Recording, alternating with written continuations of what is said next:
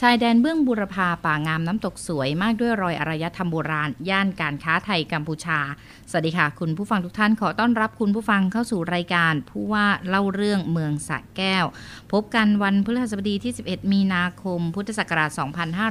2564ตรงกับแรม 13 ค่ำเดือน 4 ปีฉลูค่ะ9นาฬิกา10 นาทีถึง 10 นาฬิกานะคะ ทางสวทสแก้ว FM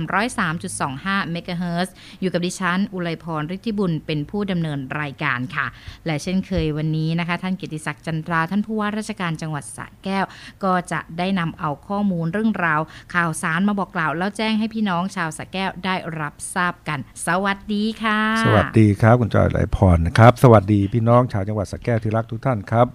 เกียรติศักดิ์จันทราครับผู้ว่าราชการจังหวัดสแก้ววันนี้มาพบกับพี่น้อง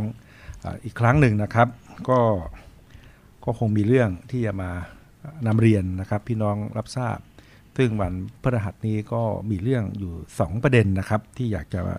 ามาเล่าสู่ให้พี่น้องรับทราบเรื่องแรกนะครับเรื่องแรกก็คงเป็นผู้ที่ประกันตนตามม 33 หรือมาตรา 33 นะครับ ตามโครงการเอ่อเรารักกันค่ะนะครับตรงนี้จะมีเอ่อรายละเอียดซึ่งเป็นประเด็นปัญหาอยู่บางส่วน โดยเฉพาะผู้ที่เอ่อเป็นผู้ประกันตน แต่ยังไม่ลงทะเบียนเนื่องจากไม่มีสมาร์ทโฟนค่ะซึ่งเลยเวลามาแล้ว หรือไม่มีสมาร์ทโฟน แต่ไปให้คนอื่นลงทะเบียนให้ อันนี้ก็ไม่ได้เหมือนกันนะครับค่ะก็จะมีประเด็นตรงที่ว่าเอ่อเรื่องเนี้ยเนี่ยทางประกันสังคม นะครับ ก็จะเปิดนะครับลงทะเบียนให้สำหรับผู้ที่ยังไม่ลงทะเบียนนะครับในขณะเดียวกันก็ผู้ที่ลงทะเบียนโดยที่ไม่ได้ลงทะเบียนเองนะครับให้คนอื่นลงทะเบียนให้ก็อาจจะมีประเด็นรายละเอียด ซึ่งเดี๋ยวทางประกันสังคมจังหวัดสระแก้วนะครับ จะนำรายละเอียดมานำเรียนพี่น้อง เพราะตรงนี้เอ่อสำหรับผู้ที่อยู่ในโครงการตามม 33 เนี่ยตามมาตรา 33 นะครับ คือเป็นแรงงานในระบบว่าง่ายนะครับ อยากให้ท่าน ใส่ใจตรงนี้นิดนึงนะครับว่าเอ่อสิทธิ์ของท่านจะได้ไม่เสียไปนะครับ ซึ่งก็ก็ใกล้เวลาแล้วนะครับ แล้วก็ลองดูแล้วกันนะครับ ว่าท่านเข้ากรณีไหนนะครับ เช่นยังไม่ได้ลงทะเบียนเพราะไม่มีสมาร์ทโฟน หรือเออไม่มีสมาร์ทโฟน แต่ให้คนอื่นลงทะเบียนให้จะต้องปฏิบัติตัวอย่างไรนะครับ อันนี้เป็นเรื่องแรกที่คงจะนำรายละเอียดมาเอ่อเล่าสู่เอ่อพี่น้องที่เกี่ยวข้องได้รับทราบนะครับค่ะแล้วก็ในช่วงนี้นะครับคุณจอยครับช่วงเดือนมีนาคมเอ่อ ก็เป็นหนึ่งช่วงเวลาที่มีความสำคัญนะครับ โดยเฉพาะเรื่องของแหล่งท่องเที่ยวที่สำคัญของเราหนึ่งแหล่งก็คือปราสาทสรกกทมนะครับ ซึ่งก็เป็นโบราณสถานนะครับ ซึ่งมีอายุเก่าแก่นะครับพันกว่าปีนะครับ ก็เป็นสถานที่ท่องเที่ยว แล้วก็เป็นศาสนสถานในอดีตที่มีความสำคัญนะครับ ก็เป็นช่วงเวลาทำไมต้องเดือนมีนาคมค่ะอ่าก็เป็นช่วงเวลาที่เอ่อเอ่อ พระอาทิตย์ตั้งฉากกับโลกณณอ่าจังหวัดสระแก้วอืมค่ะถ้าจะเป็นจังหวัดอื่นก็เช่นมีปราสาทที่จังหวัดอื่นก็อีกอีกอีกวันหนึ่งคนละวันกันอ๋อนะฮะงั้นแสดงว่านี่คือแบบหนึ่งเดียวที่สระแก้วบ้านเราในเดือนมีนาหคนึ่มงวันในหนึ่งปีอ๋อนะครับค่ะที่เรียกว่าพระอาทิตย์ใกล้โลกที่สุด ใกล้จังหวัดสระแก้วมากที่สุดคือตั้งฉากนะค่ะซึ่งเป็นระยะทางที่สั้นที่สุด ซึ่งก็ถือว่าเป็นช่วงเวลาที่แบ่งกลางวันและกลางคืนออกเท่าเท่ากัน ก็เป็นปรากฏการณ์ช่วงเวลาที่สำคัญ เพราะฉะนั้นทางอ่าศาสนาฮินดูนะครับก็มีความเชื่อเรื่องนี้ แล้วก็นำเอาปรากฏการณ์ที่ว่าเนี่ยนะครับอ่าเป็นส่วนหนึ่งที่อ่าเป็นหลักในการสร้างปราสาทในอดีตก็คือว่าเมื่อพระอาทิตย์ขึ้นในวันที่กำหนด ก็แสงพระอาทิตย์ก็จะผ่านช่องนะครับช่องประตูเนี่ยห้าช่องตรงกันไปที่รูปกับลบค่ะอันนี้ก็เป็นแนวแนวคิดหรือหลักการ ซึ่งก็จะตรงกับวันที่ 21อ่า มีนาคม ในปีนี้นะครับ ซึ่งจังหวัดสระแก้วเองก็จะจัดงานแสงสีเสียงนะครับ ขึ้นที่ปราสาทสุรกกทมระหว่างวันที่ 20 21 และ 22 มีนาคมนี้ อยากจะเชิญชวนพี่น้องชาวจังหวัดสระแก้วรวมถึงนักท่องเที่ยวนะครับ ไปร่วมนะครับไปชมการแสดงแสงสีเสียงนะครับ ซึ่งเราก็จะมีวันเปิดปราสาทสุรกทมในวันที่ 20 20 ซึ่งซึ่งจะมีการแสดงแสงสีเสียง เกี่ยวกับเรื่องของประวัติศาสตร์ที่ค่ะมาที่ไปนะครับ ถ้าพูดถึงความสำคัญของปราสาทสุรกกทมเนี่ยก็ต้องเรียนว่าปราสาทสุรกกทมเนี่ยเป็นปราสาทที่มีขนาดใหญ่ที่สุดในภาคตะวันออก ที่บ้านเรานี่นะคะ ถูกต้องครับค่ะในภาคตะวันออกนะครับค่ะใหญ่ที่สุดเอ่อแล้วที่สำคัญก็คือว่ามีหลักศิลาจารึกนะครับเอ่อที่แสดงถึงช่วงเวลาการเออ ของราชย์ของกษัตริย์ในช่วงยุคนั้น ซึ่งถือว่าเป็นหลักฐานทางประวัติศาสตร์ที่มีความสำคัญ จะเรียกว่าแหล่งเดียวในในโลกหรือแหล่งเดียวในประเทศไทยนะครับ เพราะฉะนั้นตรงนี้ถือว่าเอ่อเป็นปราสาทที่มีความสำคัญ แล้วก็ควรค่าแก่การอ่ารับทราบรับรู้นะครับถึงประวัติศาสตร์ความเป็นมาขององค์ปราสาทดังกล่าวค่ะก็อยากจะเชิญชวนนะครับ ไปลองชมนะครับ การแสดงแสงสีเสียงในวันที่ 20 21 ซึ่งก็จะแสดงถึงอ่าช่วงเวลานะครับ ในประวัติศาสตร์ว่าเกิดอะไรขึ้นในแต่ละยุคนะครับรวมไปถึงวันที่ 22 อันนี้ก็จะเป็นอ่าช่วง 2 เวลาต่อต่อเนื่องกันนะครับค่ะซึ่งการแสดงจะไม่เหมือนกันนะครับ วันแรกเป็นวันเปิดคือวันที่ 20นะค่ะครับนะคะก็วันที่ 22 ก็แสดงว่าแสดงว่าในแต่ละวันบางคนบอกว่าอาจจะไปแค่วันเดียวก็ได้ พลาดไม่ได้ ทั้ง 3 วันนี้มีกิจกรรมไม่ซ้ำกันเลย ใช่ครับ เพราะว่าวันที่วันที่ 20 เป็นวันเปิดนะครับ ซึ่งในพื้นที่ชรกธมก็จะมีลานวัฒนธรรมนะครับที่ก็แสดงก็จะมีการแสดงไม่ว่าสินค้าที่น่าสนใจที่มีความสำคัญมีสินค้าที่น่าชมนะครับนำมาแสดงให้พี่น้องได้ได้อาจจะไปไปชิมนะครับอาหารที่อร่อยนะครับ ไปช็อปสินค้าต่างๆ ที่ เป็นสินค้าโอท็อประดับต้นๆ ของจังหวัดสระแก้วนะครับ แล้วก็ไปชมเอ่อการแสดงศิลปะวัฒนธรรมดั้งเดิมพื้นที่พื้นถิ่นในจังหวัดสระแก้วด้วยนะครับค่ะเพราะฉะนั้นก็เรียนเชิญพี่น้องชาวสระแก้ว แล้วก็นักท่องเที่ยวทุกท่านนะครับเอ่อ20 21 22 มีนาคมนี้นะครับ ถ้าท่านไม่ติดธุระอะไร หรือว่างเว้นวันไหนมีความสะดวกก็ไปเยี่ยมชมนะครับ ไปไปไปดูการแสดงไป จับจ่ายใช้สอยซื้ออาหารหรือว่าไปชมการแสดงอ่ากิจกรรมพื้นบ้านในอ่าพื้นที่ปราสาททรโคถมได้นะครับค่ะก็นะคะบางคนอาจจะมีโอกาสเคยได้ไปชมงานแสดงแสงสีเสียง บางคนจะจะรู้เลยว่าแต่ละปีไม่มีซ้ำกันเลยนะคะครับจะมีความแปลกใหม่ทั้งเรื่องของการแสดงเองนะคะแล้วก็การจัดรูปแบบงานนะคะเพราะฉะนั้นปีนี้ก็พิเศษสุดด้วย ปีนี้มีความสมบูรณ์กว่าทุกปีตรงที่ว่าทางเอ่อ กรมศิลปากรนะครับค่ะก็ได้มีการเอ่อบูรณะองค์ปราสาทแล้วเสร็จสมบูรณ์นะครับ สมบูรณ์จริงๆต้องถือว่าพร้อมเปิดอย่างเป็นทางการ ซึ่งก็ได้กราบทูลเออองค์สมเด็จเอ่อกรมสมเด็จพระเทพรัตนราชสุดานะครับมาเป็นองค์ประธานในการเปิด ซึ่งเอ่อคงต้องรอรอรอว่าเอ่อพระองค์ท่านจะสะดวกเมื่อไหร่นะครับ เพราะฉะนั้นปีนี้ก็ถือว่าเป็นปีสำคัญของชาวจังหวัดสระแก้วนะครับในการที่จะเปิดอ่า ปราสาทสรกกธมซึ่งถือว่าเป็นโบราณสถานที่มีความสำคัญนะครับ แล้วก็อยากให้ท่านได้รับรับรับรู้รับทราบรับชมนะครับว่าความสำคัญของปราสาทอ่าสรกกธมเนี่ยมีความสำคัญยังไงนะครับ แล้วก็ได้รับรู้เกี่ยวกับเรื่องประวัติของพระมหากษัตริย์นะครับ ผู้ที่อยู่ในช่วงเวลาดังกล่าว จากการแสดงแสงสีเสียงในช่วงเวลานั้นแหละครับ 20 21 22เนี่ยนะครับ ก็จะจะจะเป็นหนึ่งเรื่องราวหนึ่งสถานที่ ที่ชาวตะแก้วควรจะชวนควรจะรับรับทราบนะครับ ถึงความเป็นมาขององค์ปราสาทนี้ครับค่ะนะคะก็ฝากทุกท่านด้วยใครที่เคยไปในองทราบวันนี้เราโหตื่นตาตื่นใจมากนะ ส่วนใครที่ยังไม่เคยไปต้องลองไปยิ่งท่านผู้ว่าบอกว่าปีนี้มีความพิเศษสุดด้วยนะคะ ก็เรียนเชิญนะคะไปเที่ยวงานแสงสีเสียง ปราสาทสนกกระทมกันได้ค่ะ ค่ะวันนี้ต้องขอบพระคุณนะคะท่านกิติศักดิ์จันทราท่านผู้ว่าราชการจังหวัดสระแก้วเป็นอย่างสูง ที่ได้นำเอาเรื่องราวข้อมูลข่าวสารดีๆ มาบอกกล่าวแล้วแจ้งให้พี่น้องชาวสระแก้วได้รับทราบค่ะ ขอบคุณมากครับคุณจอยครับ สวัสดีครับพี่น้องชาวจังหวัดสระแก้วทุกท่านครับ ครับสวัสดีครับ สวัสดีพี่น้องชาวจังหวัดสระแก้วที่รักทุกท่านครับผมเกียรติศักดิ์จันทราผู้ว่าราชการจังหวัดสระแก้วนะครับ ก็มาพบกับพี่น้องเช่นเคยนะครับ วันนี้ก็มีเรื่องที่ อยากจะมาบอกเล่านะครับ บอกเล่าเรื่อง วันนี้มีสองเรื่องหลักๆนะครับ ก็เเรียนว่าเรื่องแรกนะครับ เรื่องแรกก็เป็นเรื่องของกัญชา กัญชากัญชงนะครับ ซึ่งก็เป็นพืชอีกอสายพันธุ์หนึ่งนะครับที่หลายท่านก็อาจจะยังรอความชัดเจนอยู่นะครับ ก็ทยอยนะครับภาครัฐเองก็ทยอยออกอกฎหมายต่างๆ ในการที่จะปลดล็อกการใช้ประโยชน์ของกัญชานะครับมาอย่างต่อเนื่อง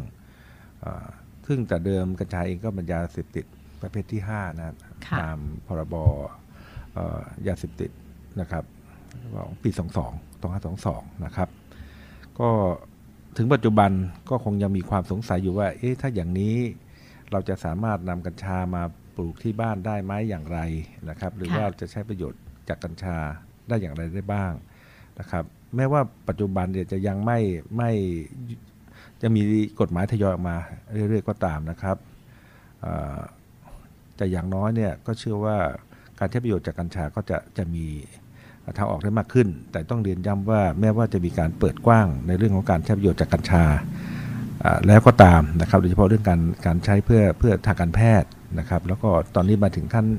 เป็นอาหารได้แล้วส่วนหนึ่งนะครับ ประกอบอาหาร แต่ต้องยืนยันว่าไม่ใช่ไม่ใช่กัญชาเสรีนะครับ ก็ก็ท่านอย่าเพิ่งไปปลูกกันโดยที่นึกว่าปลูกได้อย่างอย่างอิสระเสรียังไม่ใช่นะครับค่ะเดี๋ยวยังไงท่านในแพทย์สาธารณสุขจังหวัดสระแก้วนะครับ ท่านจะนำรายละเอียดเรื่องของเออ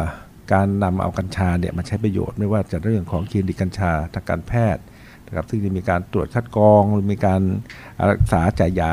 โดยเฉพาะเรื่องกัญชาให้พี่น้องได้รับทราบด้วยนะครับค่ะก็ฝากพี่น้องอีกครั้งหนึ่งนะครับลองฟังดูแล้วแล้วถ้ามีสงสัยปัญหายังไงเนี่ยนะครับเราอาจจะมีการขยายผลเพิ่มเติมให้ความรู้ในเชิงลึกเอาต่อไปเกี่ยวเรื่องของการเอ่อจัดการเรื่องกัญชานะครับอ่าอันนี้เดี๋ยวยังไงฟังฟังจากท่านนายแพทย์นค่ะครับท่าน เพราะว่าบางทีบางคนบอกว่าเอ๊ะเห็นประกาศบอกว่าเขาจะให้ปลูกกันแล้ว บางคนก็มีเถียงกันอยู่ค่ะว่าเอ๊ะปลูกได้หรือไม่ได้วันนี้จะได้มารู้กันนั่นแหค่ะละครับครับครับอันนั้นก็เป็นเรื่องเรื่องหนึ่งที่มีความสำคัญนะครับ แล้วก็น่าจะเป็นจุดที่เราสามารถที่จะพัฒนาในเรื่องการปลูกกัญชาหรือกัญชง ถ้าท่านใดสนใจก็ลองฟังให้ให้ให้ให้เกิดความเข้าใจ ส่วนความเข้าใจเชิงลึก เราจะทยอยนำมาเรียนให้พี่น้องทราบเพิ่มเติมต่อไปในอนาคตด้วยนะครับ ค่ะ เรื่องที่สองครับ จอยครับ ก็คือเรื่องของเอ่อเอ่อไหมนะครับไหม แล้วก็เรื่องของแมลงทับ หลายท่านก็คงเด็กๆนะครับ คนที่มีอายุรุ่นราวคราวเดียวกับผมก็เด็กๆก็คงเคยเอ่อจับแมลงทับมามาเล่นอยู่เหมือนกัน ปัจจุบันหายากแล้วค่ะนะครับในขณะที่เอ่อตัวตัวปีกหรือเปลือกหุ้มของแมลงทับเองถือว่าเป็นเอ่อผลิดพันธุ์ทางธรรมชาติที่มีคุณค่า สีสันสวยงาม สามารถสามารถนำมาทำเป็นเครื่องประดับนะครับที่มีปัจจุบันถือว่ามีราคาสูงนะครับซึ่งเรื่องนี้เนี่ยก็เป็นโชคดีนะครับของชาวจังหวัดสระแก้วที่สมเด็จพระนางเจ้าสิริกิติ์พระบรมราชินีนาถพระบรมราราชชนนีพันปีหลวงนะครับ ท่านได้ทรงมีพระราชดำริให้มูลที่ส่งเสริมศิลปาชีพจัดตั้ง โครงการศิลปาชีพศึกษา เพื่อพัฒนาพันธุ์ไหมไทยพื้นบ้าน ไหมด้านหลารวมไปถึงแมลงทับขึ้นนะครับ อันนี้เป็นพื้นที่ที่อยู่ในในพื้นที่ของจังหวัดสระแก้วที่บ้านคลองหมีตำบลสระแก้วอำเภอเมืองสระแก้วนี่เองนะครับหลายท่านรู้จักโรงเรียนอ่าอ่าที่เรียกว่าสอนควายนะฮะค่ะการสอนอาสกอนษกตรสิวิวิททย์ย์นะครับท่านถ้าถ้าท่านพอนึกออกเนี่ยศูนย์ตรงเนี้ยจะอยู่ฝั่งตรงข้าม ใกเยื้องล้ๆกัน เยื้องเยื้องๆกันใช่ไหมเยื้คะองๆกัน แล้วก็อยู่อยู่ติดติดๆกับอสมทนะฮะตรงนั้นอ๋อนะครับค่ะครับครับ ศูนย์นี้มีความสำคัญในการที่จะใช้เป็นเอ่อพื้นที่ในการทดลองค้นคว้าวิจัยในเรื่องนี้นะครับ ทั้งเรื่องของแมลงทับอันหนึ่ง เรื่องหนึ่ง กับเรื่องของไหมดาหลาอีกเรื่องหนึ่งค่ะก่อนไปเรื่องแมลงทับกลับมาเรื่องไหมนิดหนึ่งศูนย์นี้จะดูทั้งเรื่องของไหมพื้นบ้าน ไหมดาหลาและก็แมลงทับเอ่อ ไหมดาหลาเนี่ยจะเป็นไหมที่ผลิตขึ้นจากผีเสื้อที่เรียกว่าเป็นผีเสื้อตระกูลแอตลาสนะครับ แล้วก็เรียกว่ากินกินใบดาหลานะครับกินใบดาหลา ซึ่งตัวผีเสื้อเองถือว่าเป็นผีเสื้อที่มีความน่าสนใจมาก คือเป็นผีเสื้อกลางคืนที่มีขนาดใหญ่ เรียกว่าใหญ่ที่สุดในโลกนะครับ ซึ่งก็จะมีเฉพาะในในในภูมิภาคเนี้ยนะครับเพราะเพราะว่าเป็นเรื่องของของอาหารด้วยนะครับค่ะของอาหารด้วย ซึ่งอย่างที่ผมเรียนนะครับ ถือเป็นความโชคดีของจังหวัดสระแก้วนะครับ ตัวนี้ได้มีการเอ่อทดลองเลี้ยงแล้วได้ผลดีนะครับ เรื่องของตัวหนอนนะครับเอ่อเมื่อผลิตเป็นเป็นเป็นเป็นดักแด้นะครับ ที่เขาเออทอดักแด้หุ้มตัวเองนะครับ ก่อนพัฒนาตัวเองไปเป็นปีเสื้อเนี่ย ตัวตัวเปลือกนะครับตัวดักแด้เองก็สามารถนำเอามาเป็นเอ่อส่วนที่จะมาผลิตเป็นไหมดาราซึ่งมีความสวยงามนะครับค่ะมีความสวยงาม ตรงนี้เนี่ยจะมีการขยายผลไปในชุมชนที่มีความสนใจนะครับและผลิตภัณฑ์ไหมดาราถือว่าเป็นสินค้าที่มีอนาคตที่ดีมากนะครับตลาดยังเปิดกว้างแล้วก็อยากจะเรียกว่ายังยังผลิตมาก็ก็มีตลาดรับซื้ออย่างแน่นอน จะเป็นเรื่องหนึ่งที่อ่าเป็นอาชีพเป็นรายได้ให้กับพี่น้องชาวจังหวัดสระแก้วต่อไปอย่างดีเลยนะครับ เพราะฉะนั้นตรงนี้ต้องเรียนพี่น้องให้ทราบ รวมถึงตัวไหมเอ่อตัวตัวผีเสื้อดาราเองเนี่ยเป็นผีเสื้อที่อย่างที่ผมเรียนเป็นผีเสื้อกลางคืนที่มีขนาดใหญ่ที่สุดในโลกนะครับค่ะตัวใหญ่ก็ประมาณสัก 25 30 เซนเลยนะครับ ซึ่งตัวเนี้ยมีความสวยงาม ก็อยากจะนำเอาผีเสื้อดาราที่ที่กล่าวถึงเนี่ย เป็นสัญลักษณ์ของจังหวัดสระแก้วในเรื่องของการท่องเที่ยวนะครับตัวนี้เนื่องจากว่าเป็นหนึ่งเดียวในเรียกว่าในประเทศไทยเลยที่มีการศึกษาลึกซึ้งในเรื่องนี้ค่ะนะครับแล้วมีโรงเลี้ยง ซึ่งเมื่อต้นอาทิตย์ก็ได้ไปร่วมปล่อยหนอนอาผีเสื้อนะครับในโรงในโรงเลี้ยงแล้วนะครับ ก็คิดว่าความคืบหน้าเรื่องนี้ ทั้งรูปภาพทั้งเงื่อนขั้นตอนต่างๆนะครับในการดำเนินการเรื่องนี้จะนำมาเรียนพี่น้องทราบเป็นระยะระยะ นะครับรวมไปถึงการสาวไหมตรงนี้ด้วยนะครับ ซึ่งเดี๋ยวทางท่านท่านอ่าหัวหน้าหน่วยส่งเสริมหม่อนไหมจังหวัดสระแก้วจะนำรายละเอียดตรงนี้มานำเรียนพี่น้องให้รับทราบ เช่นเดียวกันกับแมลงทับแมลงทับนี่มีวงจรชีวิตที่ที่ยาวนะครับสองปีสองปีกว่า เรามีโรงเพาะเลี้ยงแมลงทับอยู่ที่จังหวัดสระแก้ว เช่นเดียวกัน ก็เป็นหนึ่งเดียวในประเทศไทยอืมเหมือนกันนะครับ ตรงนี้ถ้าถ้าผลิตออกมาได้ เรียกว่าถ้าช่วงกลางๆเอ่อประมาณสักกรกฎาสิงหาคมอ่าแมลงทับที่ปล่อยไว้เมื่อสองปีที่แล้วถ้าบินนะฮะบินค่ะในกรงเนี่ยก็ถือว่าประสบความสำเร็จมากอืมๆเพราะฉะนั้นก็คงต้องลุ้นกันต่อไปนะครับ ว่าจังหวัดสระแก้วจะสามารถเป็นจังหวัดที่เพอเลี้ยงแมลงทับในในโรงเลี้ยงได้สำเร็จ ค่ะโอ้ฟังแบบนี้แล้วถ้าเกิดว่าสามารถดำเนินการได้สำเร็จ จะเกิดอาชีพใหม่ให้กับพี่น้องประชาชนเลย ใช่ครับใช่ครับก็อย่างปีกแมลงทับเนี่ยถือว่าเป็นของที่มีมีคุณค่า แล้วก็เป็นเรื่องหนึ่งที่เราจะสงวนพันธุ์ของแมลงนับวันก็อาจจะก้าวไปสู่ความเป็นสัตว์ที่อาจจะสูญพันธุ์ได้ในทางธรรมชาตินะครับ เพราะว่าตอนนี้แหล่งอาหารมีน้อย คนก็จับไปเลี้ยง ตัวที่จับไปขายนะครับ เพราะว่าชาวต่างชาติก็นิยมตัวนี้นำไปทำเครื่องประดับกันมากค่ะเพราะฉะนั้นถ้าจังหวัดสระแก้วสามารถเพาะเลี้ยงแมลงทับได้จริงนะครับ ก็จะเป็นประโยชน์มากนะครับ ในการทำเครื่องประดับ แล้วก็จะเป็นอีกอาชีพหนึ่งที่มีความสำคัญต่อเนื่องไปด้วยครับอ่านะโหฟังแบบนี้แล้วเชื่อว่านะคะ พี่น้องประชาชนอ่าหลาย ๆ ท่านที่อ่าสนใจนะถ้าเกิดว่าการทดลองเลี้ยงนะคะ ทั้งเรื่องของ ไหมดอกดารา แล้วก็ของแมลงทับนะคะถ้าเกิดว่าสำเร็จนี่ เชื่อว่าอาชีพใหม่ที่จะสร้างรายได้ให้กับพี่น้องชาวสระแก้วนี่เกิดขึ้นอย่างแน่นอนนะคะครับครับอาจาครับก็คงเป็นสองเรื่องนะครับหลักๆเลยนะครับในวันนี้ แล้วก็เดี๋ยวทางท่านท่านในแพทย์สาธารณสุขจังหวัดสระแก้วจะมาเรียนเกี่ยวกับเรื่องของกัญชานะครับ แล้วก็ทางหัวหน้าหน่วยส่งเสริมมันไหมนะครับจังหวัดสระแก้วก็คงจะมาเล่ารายละเอียด ของทั้งไหมดาราแล้วก็แมลงทับ ให้พี่น้องชาวจังหวัดสระแก้วได้รับทราบ ก็ช่วงนี้นะครับก็อยากฝากเตือนพี่น้องนะครับ เกี่ยวกับเรื่องของดินฟ้าอากาศนะครับ ก็เป็นช่วงที่อากาศแปรปรวนนะครับ จะก้าวเรียกว่าหน้าหนาวมาหน้าร้อน ตอนนี้ก็หน้าหนาวหมดแล้วก็สู่หน้าร้อนเต็มตัวนะครับ ร้อนมากนะครับค่ะร้อนมาก เพราะฉะนั้นอากาศเนี่ยก็จะมีการแปรปรวนมีฝนฟ้าขนองลมแรงนะครับ เพราะฉะนั้นเรื่องของหลังคา นะครับบ้านต่างๆ ช่วยกันดูแลอันไหนไม่เรียบร้อยก็ขึ้นไปตอกตะปูไปยึดไว้ให้ดีนะครับไม่งั้นเดี๋ยวมีพายุมาก็จะเกิดความเดือดร้อน ขณะเดียวกันฝนฟ้าขนองจะออกไปข้างนอกนะครับ เพราะว่าอันตรายไม่ว่าจะเรื่องของฟ้าผ่าอย่าไปอยู่ในต้นไม้ใหญ่ๆสูงๆอย่างนี้นะครับ เพราะนั้นก็ระมัดระวังดูแลดูแลเรื่องของทั้งบ้านเรือนที่อยู่อาศัย แล้วก็การใช้ชีวิตในช่วงแบบนี้นะครับออกไปทำไร่ทำนาก็ก็สังเกต นะครับ สังเกตดูสภาพอากาศก็ระมัดระวังให้ดีนะครับ ฝากเตือนพี่น้องดูแลสุขภาพด้วยนะครับ ก็สุดท้ายนี้นะครับ ก็ขอให้พี่น้องชาวจังหวัดสระแก้วนะครับ ปลอดโรคปลอดภัยนะครับ ตลอดช่วงเวลานี้นะครับ แล้วเราก็เอ่อตอนนี้จังหวัดเองก็เปิดกว้างเกี่ยวกับเรื่องของการจัดกิจกรรมต่างๆ อะไรที่ทำได้ทำเลยนะครับแล้วก็มาสู้กันเรื่องโควิดค่ะต่อไปนะครับ อย่ากังวลตรงนี้ทำเอ่อ สิ่งที่ต้องทำในชีวิตประจำวันเราให้เป็นปกติ แต่ว่าก็อย่ากาดตกนะครับ ยังยังยังต้องอยู่กับพิถีชีวิตแนวใหม่ ซึ่งเราก็คงต้องดูแลตัวเองนะครับ ให้เป็นไปตามมาตรฐานการดำเนินชีวิตที่ยังต้องใส่สวมหน้ากากอนามัยล้างมือนะครับรักษาระยะห่างยังเหมือนเดิม แต่ว่ากิจกรรมหลักต่างๆ ท่านทำได้หมดนะครับด้วยความห่วงใยครับคุณจอยครับ ครับสวัสดีครับ คุณจอยอุไรพร แล้วก็พี่น้องชาวจังหวัดสระแก้วที่รักทุกท่านนะครับ ผมเกียรติศักดิ์จันทราผู้ว่าราชการจังหวัดสระแก้ววันนี้ก็มาพบกับพี่น้อง เป็นประจำนะครับ เราพบกันทุกอาทิตย์นะครับ หรือถ้าอาทิตย์ไหนเรามีเรื่องด่วนเราอาจจะเพิ่มเติมนะครับ ได้พบปะกันมากขึ้น ในช่วงนี้ก็ยังก็พูดตรงๆ ก็ยังมีอิทธิพลของโควิดอยู่นะครับ ทุกท่านก็คงรับทราบเรื่องของคำสั่งจังหวัดไปแล้วนะครับว่าโควิด 19 เนี่ยในกรณีของสักแก้วแล้วก็ สถานการณ์ก็ยังไม่ได้มีอะไร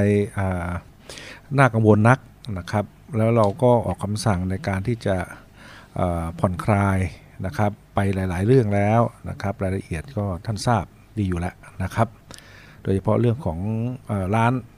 อาหารสถานบริการต่าง ๆ นะครับเราให้เปิดเดิมเราเคยเปิดให้ถึงแค่3ามทุ่ม ตอนนี้เป็น5้าทุ่มนะครับ แล้วก็สามารถจำหน่ายแอลกอฮอล์ได้ในร้านนะครับ ซึ่งเรื่องนี้อยากจะย้ำนิดหนึ่งนะครับ โดยเฉพาะผู้ประกอบการนะครับ เพราะว่าท่านต้องดูแลเรื่องนี้ให้เคร่งครัดนะครับ การปิดที่ห้าทุ่มเนี่ยไม่ได้หมายถึงการปิดจำจำหน่าย แล้วก็นั่งกันต่อไม่ได้นะนะครับห้าทุ่มนี่หมายถึงว่าต้องวางแผนเรื่องการจำหน่าย โดยที่ไม่มีใครนั่งอยู่ในร้านแล้วนะครับ การขายแอลกอฮอล์เนี่ยเรียนตรงๆว่าเราก็ผ่อนปลนมาให้เยอะนะครับ เพราะนั้นก็คงต้องช่วยกันดูแลนะครับ เพราะว่าถ้าเกิดปัญหาอะไรขึ้นมาเนี่ย ตัวผู้ประกอบการเอง เจ้าของกิจการเองก็มีความผิดตามกฎหมายด้วย เพราะฉะนั้นท่านต้องเอ่อดูแลเรื่องนี้อย่างเคร่งครัดนะครับ เป็นไปตามที่กฎหมายกำหนดนะครับอย่าอย่าอย่าปล่อยปละละเลยไม่ได้นะครับ ต้องกำกับดูแลเรื่องของการบริหารจัดการที่ร้านให้ชัดเจนนะครับ อันนี้ต้องต้องรบกวนท่านผู้ประกอบการต่างๆนะครับ ให้ความสำคัญตระหนักถึงเรื่องนี้นะครับ ก็หลักๆ คงมีอย่างนี้นะครับ ส่วนส่วนอื่นๆก็เป็นรายละเอียดแล้วล่ะนะครับค่ะท่านสามารถดูได้ในคำสั่งจังหวัดนะครับ ก็เป็นเรื่องทั่วไป ผมคงวันนี้คงมีเรื่องที่มาหารือนะครับ ที่แจ้งต่อพี่น้องสักนอกจากโควิด แล้วก็มีอีก 3 เรื่องที่คงใกล้ชิด แล้วก็อยากมาเล่าให้ฟังก็คือเรื่องแรกเป็นเรื่องของเออสถานการณ์แรงงานนะครับ จังหวัดสระแก้วเรามีเอ่อผู้ที่ได้รับผลกระทบจากจากสถานการณ์โควิด -19 คือเรื่องปัญหาแรงงานนั่นก็ส่วนหนึ่งค่ะแล้วก็ยังมีเรื่องของแรงงานต่างด้าวด้วยนะครับค่ะวันนี้ท่านแรงงานจังหวัด นะครับ จะมานำเสนอรายละเอียดนะครับว่าเราเราจะดูแลเยียวยาผู้ที่ได้รับผลกระทบจากสถานการณ์โควิดนะครับ เลิกจ้างต่างๆ อย่างเนี้ยเราจะดูแลอย่างไรนะครับ แล้วก็อยากจะย้ำเรื่องแรงงานต่างด้าวสักสักหน่อยหนึ่งนะครับ ก็คือว่าในขณะนี้เรามีแรงงานต่างด้าวที่อยู่ในพื้นที่จังหวัดสระแก้วเอ่ออยู่จำนวนพอสมควรนะครับ เพื่อมามาช่วยงานโดยเฉพาะภาคเกษตร นะครับ ซึ่งก็มีทั้งที่ถือว่าถูกกฎหมายและไม่ถูกกฎหมายพูดตรงๆอย่างนี้นะครับค่ะในส่วนที่ไม่ถูกกฎหมายก็ได้รับการยกเว้นตามมติคณะรัฐมนตรีเมื่อวันที่ 29 ธันวาคม ระหว่างนี้ก็อยู่ระหว่างการอ่าจัดนะครับโครงสร้างนะครับของแรงงานต่างด้าวให้เข้าระบบทั้งหมดนะครับ ซึ่งก็จะให้แรงงานต่างด้าวเนี่ยอ่ามาขึ้นทะเบียนนะครับ โดยเฉพาะการขึ้นทะเบียนออนไลน์ผ่านระบบคอมพิวเตอร์นี่แหละนะครับ แล้วก็เอ่อหลังจากขึ้นทะเบียนแล้วก็จะมีการอ่าตรวจโรค นะครับเพื่อออกใบอนุญาตต่อไปนะครับซึ่งการอ่าตรวจทะเบียนออนไลน์ในขณะนี้ก็เปิดไปแล้วนะครับ ก็จะที่สุดในวันที่ 13 กุมภาพันธ์นะครับค่ะซึ่งเมื่อถึงตรงนั้นเราก็จะทราบนะครับว่ามีเอ่อแรงงานต่างด้าวนะครับ โดยเฉพาะทั้ง3จังเอ่อสามอ่าประเทศนะครับ คือเมียนมาสปปลาว แล้วก็กัมพูชา เฉพาะสามประเทศนี้มากน้อยแค่ไหนนะครับ ที่มาขึ้นทะเบียน แล้วก็สิ่งที่จะได้ก็คือว่าอ่าความมั่นคงทางด้านแรงงานนี่ก็คงจะดีขึ้น นะครับ แต่ยังไงก็ตามเนี่ยก็คงจะต้องเออระวังเกี่ยวกับเรื่องของอาสถานการณ์โควิดอยู่ดีนะครับ เพราะว่าเพื่อนบ้านเราเองก็ไม่ใช่ว่าจะไม่มีปัญหา เรื่องของการแจ้งเหตุต่างๆนะครับ ผมเรียนว่ามันมีหลายหลายๆกรณียกตัวอย่างเช่นเอ่อการเคลื่อนย้ายแรงงานนะครับ อาจจะจากจุดหนึ่งไปอีกจุดหนึ่งนะครับ ซึ่งอาจจะไม่ถูกต้องเอ่อในแง่ของของกฎหมายในบางช่วงนะครับ อย่างไรก็ตามช่วงเนี้ย เรายังผ่อนปรนนะครับให้มีการอ่าเคลื่อนย้ายแรงงานจากจุดหนึ่งไปจุดหนึ่งแต่อย่างไรก็ตามต้องมีการแจ้งนะครับค่ะซึ่งอย่างที่ผมเรียนนะเราจะมีศูนย์อำนวยการร่วมนะครับ ซึ่งจะมีหน่วยงานที่เกี่ยวข้องเพื่อรับทราบนะฮะแล้วก็จะประสานนะครับหน่วยงานที่เกี่ยวข้องในพื้นที่ไม่ว่าต้นทางปลายทางจะได้รับทราบว่ามีการเคลื่อนย้ายแรงงานจากไหนไปไหน มากน้อยแค่ไหนจำนวนเอ่อเท่าไหร่แล้วก็รายละเอียดเป็นอย่างไรนะครับ เพื่อจะไม่ให้เกิดปัญหาในการ ในการดำเนินงานของของของโดยเฉพาะภาคภาคเกษตรนะครับภาคเอกชนในการที่จะเคลื่อนย้ายแรงงานต่างๆ ซึ่งศูนย์นี้เข้าใจว่าช้าสุดคงเป็นวันอังคารหน้านะครับ ซึ่งก็คงจะเป็นเบอร์โทรศัพท์ ซึ่งผมจะนำเรียนพี่น้องรับทราบอีกทีหนึ่งโดยเฉพาะผู้ที่เกี่ยวข้องตัวนี้นะครับค่ะเราจะได้ช่วยกันดูแลในขณะเดียวกันก็อาจจะเป็นศูนย์ที่เอ่อใช้แจ้งเหตุต่างๆ ที่เกี่ยวข้องกับแรงงาน นะครับ เช่นอาจจะไปเจอว่ามีอาจจะมีแรงงานไม่ถูกกฎหมายอยู่ในส่วนใดส่วนหนึ่งนะครับ พี่น้องก็อาจจะแจ้งข่าวตรงนี้ได้เพื่อเข้าไปตรวจดู หรืออาจจะเป็นเรื่องของอกรณีของอสิ่งที่เกี่ยวข้องกับแรงงานในเรื่องอื่นๆ เรื่องอื่นๆนะครับ เอาเป็นว่าเมื่อได้เบอร์ที่ชัดเจนแล้วนะครับเพราะว่าตอนนี้อยู่ระหว่างการประสานนะครับ สถานที่แล้วก็บุคลากรรวมถึงบร์โทรศัพท์ที่แจ้ง ผมจะนำเรียนพี่น้องรับทราบอีกครั้งหนึ่งนะครับ เพราะฉะนั้นตัวนี้ก็ยังใช้รูปแบบในการดำเนินการอ่าโดยทั่วไปอยู่นะครับ จนกว่าเราจะตั้งศูนย์อำนวยการร่วมนี้แล้วเสร็จนะครับค่ะนั่นก็เป็นเรื่องที่เกี่ยวข้องกับทั้งแรงงานที่จะได้รับการช่วยเหลือเยียวยานะครับจากด้านโควิด แล้วก็แรงงานต่างด้าวที่ยังคงยังต้องช่วยกันดูแลต่อไปนะครับ เรื่องถัดมาก็คงเป็นเรื่องของอาการสนับสนุนอ่างบประมาณนะครับจากกองทุนเพื่ออา ส่งเสริมและอนุรักษ์พลังงานของกระทรวงพลังงานนะครับ เรื่องนี้จะเป็นหนึ่งหนึ่งเรื่องใหญ่ ๆ นะครับ ที่จะมาช่วยดูแลพี่น้องในการที่จะจัดหานะครับจัดหาอุปกรณ์ต่างๆนะครับ โดยเฉพาะอุปกรณ์ที่ใช้พลังงานจากไฟฟ้านะครับ ในการที่จะประกอบกิจกรรมที่เกี่ยวข้อง โดยเฉพาะเรื่องของพลังงาน เช่น เรื่องของระบบ สูบน้ำด้วยพลังงานไฟฟ้านะฮะทางกระทรวงแรงงานโทษทีครับกระทรวงพลังงานก็มีเงินจากกองทุนเนี่ยนะครับมาช่วยดูแล เพราะนั้นตรงนี้ทางพลังงานจังหวัดจะนำรายละเอียดเนี่ยมาเล่าสู่พี่น้องฟังว่า โดยเฉพาะพี่น้องอปททั้งหลายนะครับ จะจัดทำโครงการเพื่อขอรับสนับสนุนในเรื่องใดบ้างนะครับ เพราะว่า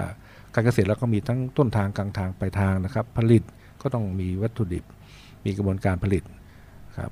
กระบวนการตรงกลางคือการแปรรูปนะครับ ทางพลังงานก็อาจจะมีเตาอบนะครับเพื่อเป็นการถนอมอาหารนะครับ เปลี่ยนรูปแบบของผลผลิตเรานะครับ เป็นอาจจะเป็นผลไม้อบแห้งนะครับเป็นมีเตาอบให้อย่างนี้เป็นต้นนะครับ เดี๋ยวท่านพนักงานจังหวัดคงเอ่อนำเรียนรายละเอียดให้พี่น้องทราบนะครับเรื่องที่สองนะครับค่ะเรื่องที่สามก็เป็นโครงการเอ่อเราชนะนะครับ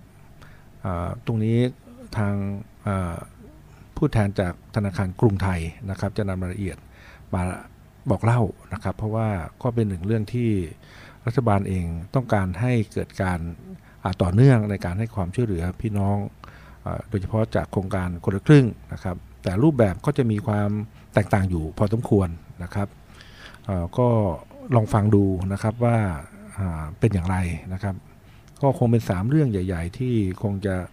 เป็นมาตรการที่เกี่ยวข้องกับชีวิตประจำวันเกี่ยวข้องกับวิถีชีวิตของเรา แล้วก็การดำเนินชีวิตนะครับ ก็ฝาก พี่น้องนะครับ ลองรับฟังแล้วก็ถ้าหากมีปัญหาต่างๆอย่างไรนะครับ ก็สอบถามมาได้ที่จังหวัดนะครับ ผมยืนยันทุกเรื่องนะท่านนะฮะศูนย์ดำรงธรรมไม่ว่าในระดับอำเภอและจังหวัดก็รับเรื่องจากพี่น้องอถ้าหากมีเรื่องเดือดร้อนข้อสงสัยอะไรนะครับ หรือต้องการความช่วยเหลือนะครับ ไม่ว่าจะเป็นเจ้าหน้าที่ที่ลงไปนำเอาเอาเอาบริการไปให้ในพื้นที่ หรือถ้ายังไม่ถึงอย่างไรก็สามารถแจ้งได้ หนึ่งห้าหกเจ็ดนะครับ อันนี้ไม่ว่าที่ศูนย์นรงธรรมอำเภอหรือจังหวัด ได้ทุกที่ตลอดเวลานะครับหนึ่งห้าหกเจ็ดก็มีเรื่องนำเรียนพี่น้อง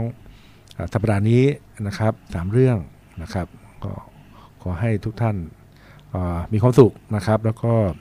ยังไงก็ยังยังต้องระมัดระวังดูแลตัวเองนะครับ จากสถานการณ์โควิดโดยเฉพาะผู้ที่ป่วยมีโรคประจำตัวหรือผู้ที่มีอายุนะครับ เพราะนั้น ต้องระมัดระวังด้วยนะครับ ทุกคนต้องมีความรับผิดชอบต่อสังคมนะครับ ไปในที่ใดที่มีสถานการณ์เสี่ยงสัมผัสไม่ว่าจะต่ำจะสูงยังไงก็ต้องดูแลตัวเองนะครับจะนำเอาเอา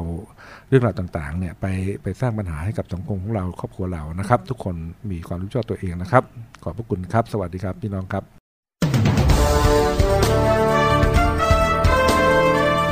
ผู้ว่าเล่าเรื่องเมืองสะแก้ว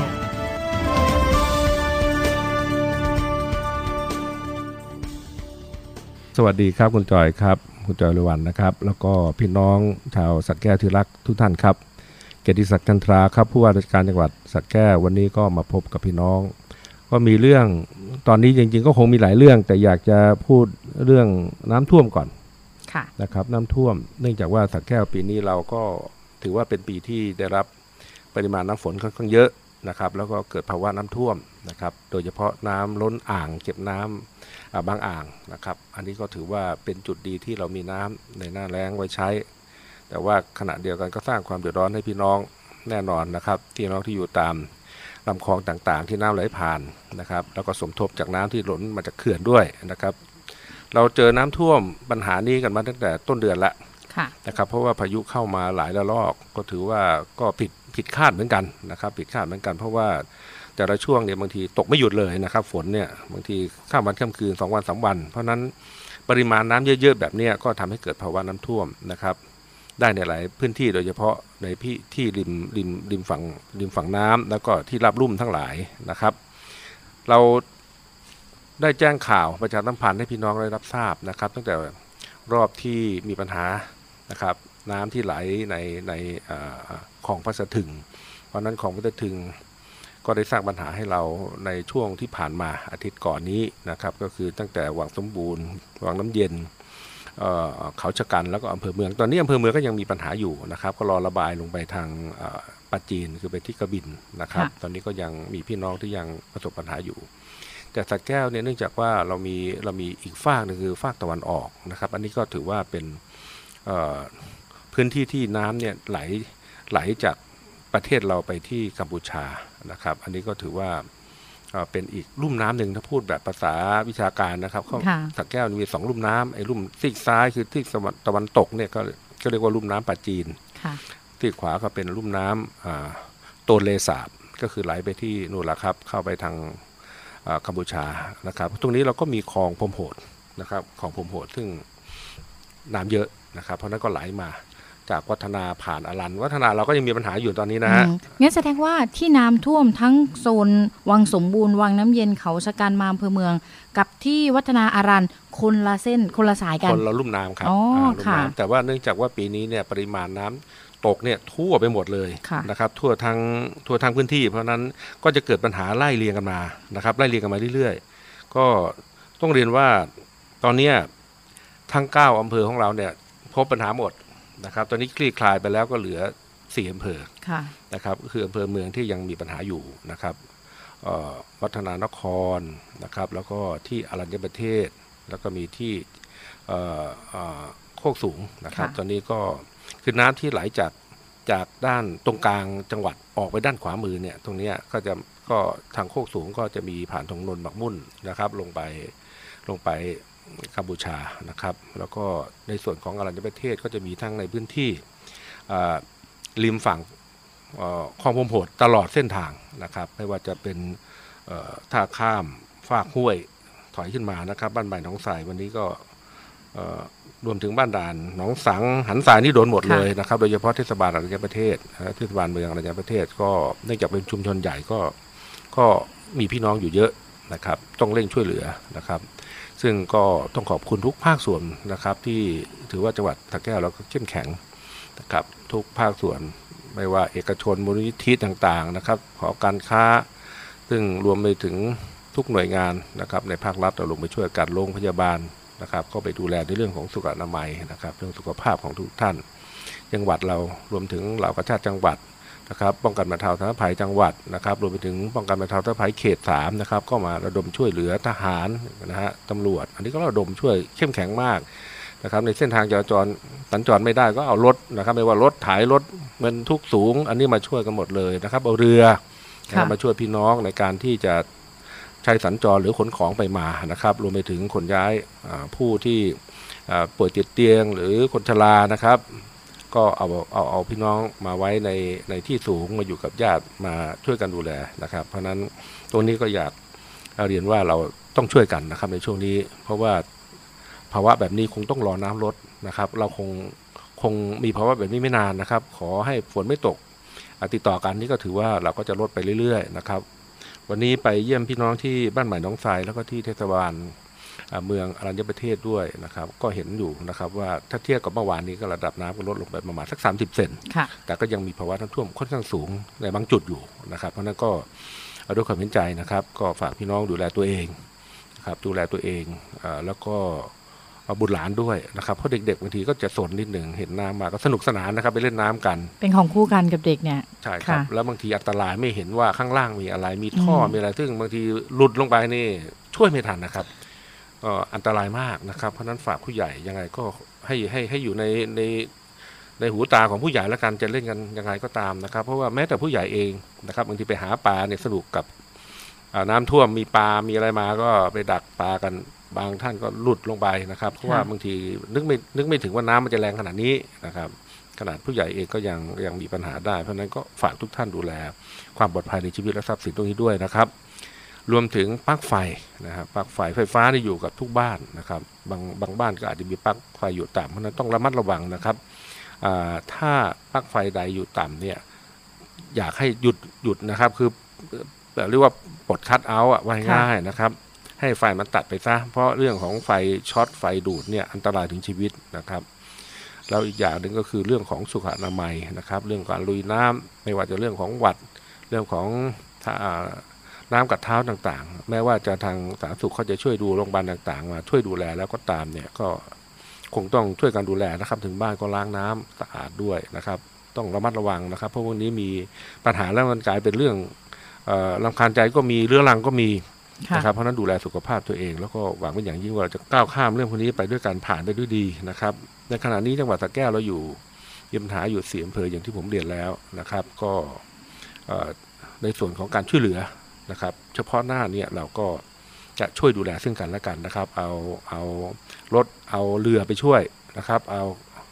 ของแห้งนะครับข้าวสารอาหารแห้งต่างๆนะครับ ใส่ถุงไปเราก็ชาติจังหวัดก็ไปช่วย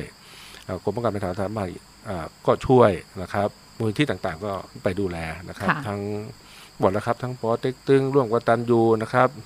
สว่างสระแก้วอันนี้เราก็ไปช่วยกันเต็มที่ประจำอยู่แล้วนะครับ เพราะฉะนั้นก็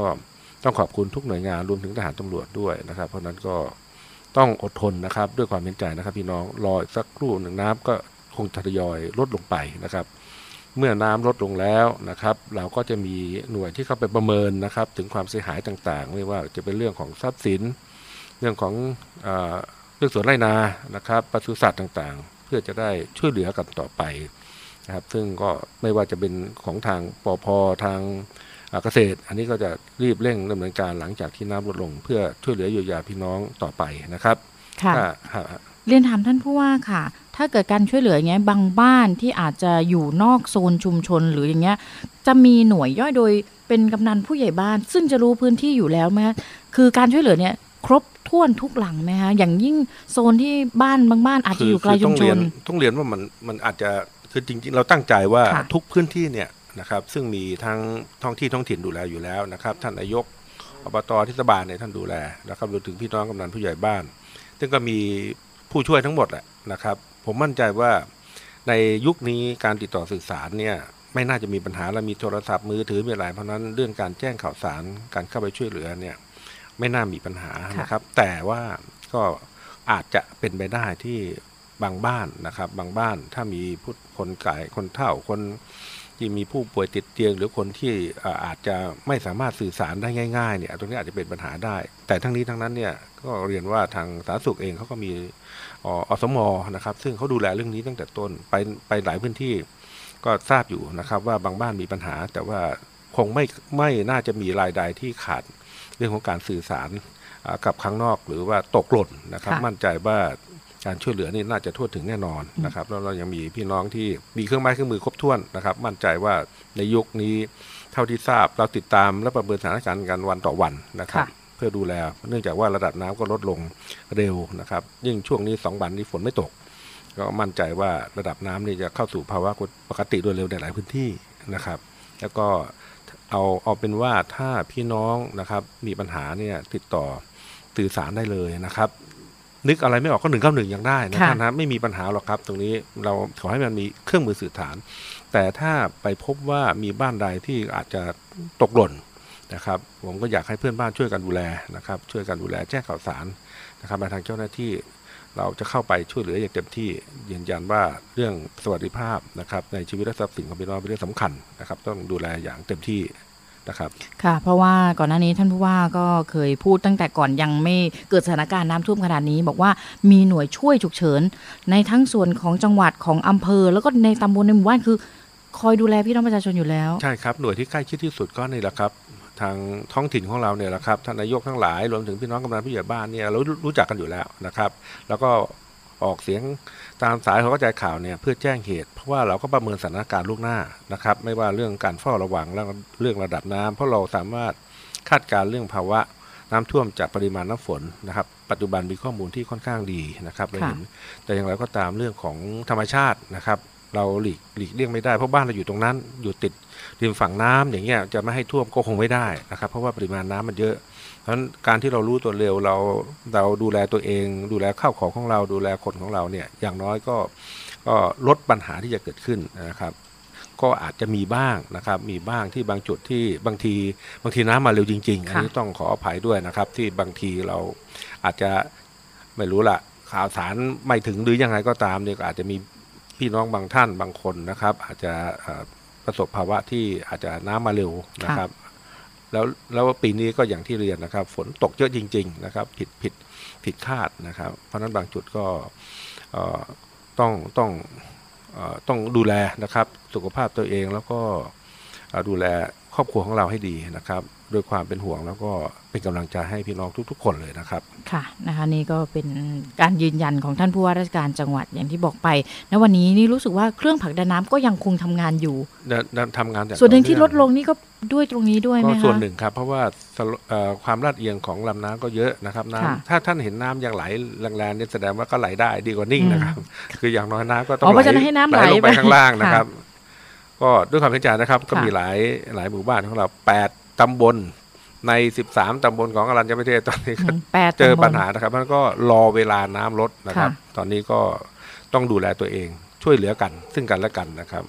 ตอนนี้ทุกฝ่ายก็ยังคอยเฝ้าระวังตลอด 24 ชั่วโมง ถูกต้องครับ เรามีศูนย์บริหารสถานการณ์ฉุกเฉินเนี่ยดูแลทุกอำเภอตลอด 24 ชั่วโมงนะครับ แล้วก็มีส่วนหน้าที่ไปอำนวยการด้วยนะครับ ก็มีทั้งเอ่อ มูลนิธิมีหอการค้านี่เอาอาหารนะครับไปค่ะช่วยกันทำนะครับ แล้วก็มีเอ่อพี่น้องประชาชนโดยเฉพาะที่อรัญญประเทศก็มีน้ำใจนะครับ ก็ไปไปช่วยกันดูแลนะครับ โดยเฉพาะเรื่องของครัวพระราชทาน ซึ่งก็สถาปนาเริ่มสถาปนาแล้วนะครับในหลายที่มันก็เป็นเรื่องหนึ่งที่เราต้องช่วยกันดูแลชีวิตความเป็นอยู่ความปลอดภัยนะครับ ให้พี่น้องเอ่อสามารถใช้ชีวิตในช่วงนี้ ข้ามสิ่งที่มันเป็นปัญหาอุปสรรคไปให้ได้ร่วมกันครับ แหมฟังอย่างนี้นะชื่นใจแทนพี่น้องชาวสักแก้วที่เรามีพ่อเมืองต้องบอกว่ามาถึงท่านก็รับงานใหญ่เลยในการดูแลพี่น้องชาวสระแก้วนะคะ นี่ก็ตั้งแต่ช่วงต้นเดือนมาเลยนะคะ จนถึงบัดนี้ท่านก็ใช่ครับลงพื้นที่นี่ก็ยังต้องลงพื้นที่ไปก็ช่วยเหลือก็ไปทุกอำเภอครับชาวต้องบ้าไปนดูแลอีกพี่น้องทุกอำเภอครับนะคะนะนี่ก็ ต้องบอกว่าเป็นเสียงของท่านผู้ว่าที่เป็นการยืนยันนะคะแล้วท่านลงจริงนะคะถ้าใครได้ติดตามเนี่ยจะเห็นเลยว่าท่านลงไปทุกพื้นที่ที่น้ำท่วม แล้วเดี๋ยวยังทยอยลงไปอีกให้ครบ เพื่อนอกจากจะไปช่วยเหลือพี่น้องประชาชนแล้วยังเป็นขวัญกำลังใจนะคะแล้วนอกจากนี้เมื่อสถานการณ์คลี่คลายหน่วยงานต่างที่จะเข้ามาช่วยเหลือ แล้วสักแก้วเรานี้เราจะมีการวางมาตรการป้องกันในเรื่องนี้ยังไงไหมคะคือถ้าถ้านะครับถ้าสถานการณ์เกินขีดที่ เราเคยวางแผนกันไว้ อันนี้ค่ะแน่นอน อันนี้ก็คงต้องเกิดปัญหาแน่ จะเรียนว่ามาตรการทั่วไปที่เราปฏิบัติอยู่ไม่ไม่ไม่ไม่ใช่เฉพาะภัยของน้ำท่วมนะครับ ภัยทุกภัยไม่ว่าน้ำแล้ง ไฟไหม้วาตภัยนะครับ อันเนี้ยหรือแม้แต่ภัยทางถนน จะมีการประเมินสถานการณ์นะครับ ในเชิงรุกร่วมกันอยู่แล้วเอ่อมีการศึกษาจุดเสี่ยงนะครับถอดบทเรียนในอดีตดูว่ามีพื้นที่ใดหรือมีสถานการณ์ใด แล้วก็เฝ้าติดตามนะครับภัยที่ว่าเนี่ยไม่ว่าจะเรื่องของกลุ่มฝนในกรณีของอาน้ำท่วมนะครับอันนี้ก็มีการประชุมเตรียมการล่วงหน้านะครับทุกหน่วยงานที่เกี่ยวข้องรับทราบสถานการณ์แล้วก็ติดตามสถานการณ์ประเมินสถานการณ์นะครับวิเคราะห์จุดเสี่ยงแล้วก็เข้าไปประชาสัมพันธ์แจ้งพี่น้องให้เตรียมตัวรับสถานการณ์ และเตรียมเรื่องของข้าวของวัสดุอุปกรณ์กำลังคนนะครับ อะไรที่ยังไม่พร้อมก็ขอยืมเอามาอ่า เรียกว่าเอามาสต็อกไว้ค่ะนะครับเพื่อเตรียมเผชิญเหตุเมื่อเกิดเหตุขึ้นนะครับ เพราะเหตุเราป้องกันไม่ได้ค่ะนะครับ มีแต่ต้องต้องเข้าไปทำให้คลี่คลายโดยเร็วนะครับ เพราะฉะนั้นในช่วงเผชิญเหตุเนี่ยถ้าเรามีความพร้อมทุกฝ่ายมีความเข้าใจและร่วมมือกันเนี่ยก็เชื่อว่าจะช่วยบรรเทาความเดือดร้อนให้กับพี่น้องประชาชนนะครับไม่ว่าจะเรื่องของอันตรายเรื่องอาหารเรื่องน้ำดื่ม ยารักษาโรคพวกนี้จำเป็นทั้งสิ้นนะครับ ก็เรียนว่า กระบวนการในการที่จะดูแลทั้งก่อนเกิดภัยระหว่างเกิดภัย แล้วก็เมื่อหลังเกิดภัยที่ภัยสงบไปแล้ว ก็ต้องเข้าไปดูแลเยียวยาพี่น้องนะครับก็เป็นกระบวนการทุกภัยนะครับ ยืนยันว่าทางภาครัฐเราเราดำเนินการช่วยเหลือพี่น้อง แล้วก็ดูแลอย่างเต็มที่โดยเฉพาะช่วงเวลาจากนี้ไปนะครับ ระบบการสื่อสารดีมากค่ะนะครับ เราก็จะใช้ศูนย์ที่เป็นเรียกว่าศูนย์บัญชาการเหตุการณ์ที่จังหวัดนี่แหละครับ คอยรับข่าวสารวิเคราะห์ ข้อมูลแล้วก็บัญชาการเหตุการณ์ต่าง ๆ จากศูนย์ไปที่อำเภอ แล้วก็รับข้อมูลจากอำเภอนะครับมาเพื่อประมวลแล้วก็ขอประสานความช่วยเหลือไปกับหน่วยอื่นนะครับที่ที่สามารถสนับสนุนในส่วนที่อำเภอขาดแคลนนะครับ ก็ยืนยันว่าถ้ามีปัญหาอะไรแจ้งท่านนายอำเภอแจ้งนายก แจ้งพี่น้องกำลังรู้ใหญ่บ้านได้เลยครับรับรองว่าความความช่วยเหลือไปถึงไม่ช้าแน่นอนครับ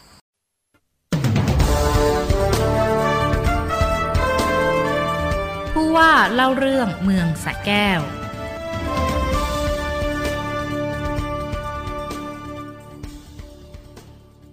สวัสดีพี่น้องชาวจังหวัดสระแก้วที่รักทุกท่านนะครับ เกียรติศักดิ์จันทราครับผู้ว่าราชการจังหวัดสระแก้ววันนี้ก็มาพบกับพี่น้องนะครับ อีกอาทิตย์หนึ่งนะครับ ก็เป็นอาทิตย์ที่ตอนนี้ก็เริ่มมีบรรยากาศแห่งความเย็นเข้ามาแล้วนะครับ วันนี้ค่ะก็คงเอ่อ พอรู้สึกกันแหละนะครับ เพราะนั้นก็ฝากทุกทท่านดูแลสุขภาพนะครับ ตอนนี้คนมีปัญหาเรื่องของการเป็นหวัดเยอะนะครับ ผมเองก็ก็นิดหน่อยละตอนนี้นะครับ หวัดเนี่ยเป็นเรื่องของระบบทางเดินหายใจด้วย การติดเชื้อหวัดซึ่งก็ติดง่ายนะครับ ปีที่แล้วเรามีปัญหารวมถึงปีนี้นะฮะเรื่องโควิด -19 เราใส่หน้ากากอนามัยกันนะครับ ซึ่งก็ช่วยในเรื่องของการป้องกันเรื่องระบบทางเดินหายใจหวัดนี่มีน้อยลง นะครับแต่หลังจากที่เราผ่อนคลายมาตรการหลาย ๆ อย่างนะครับ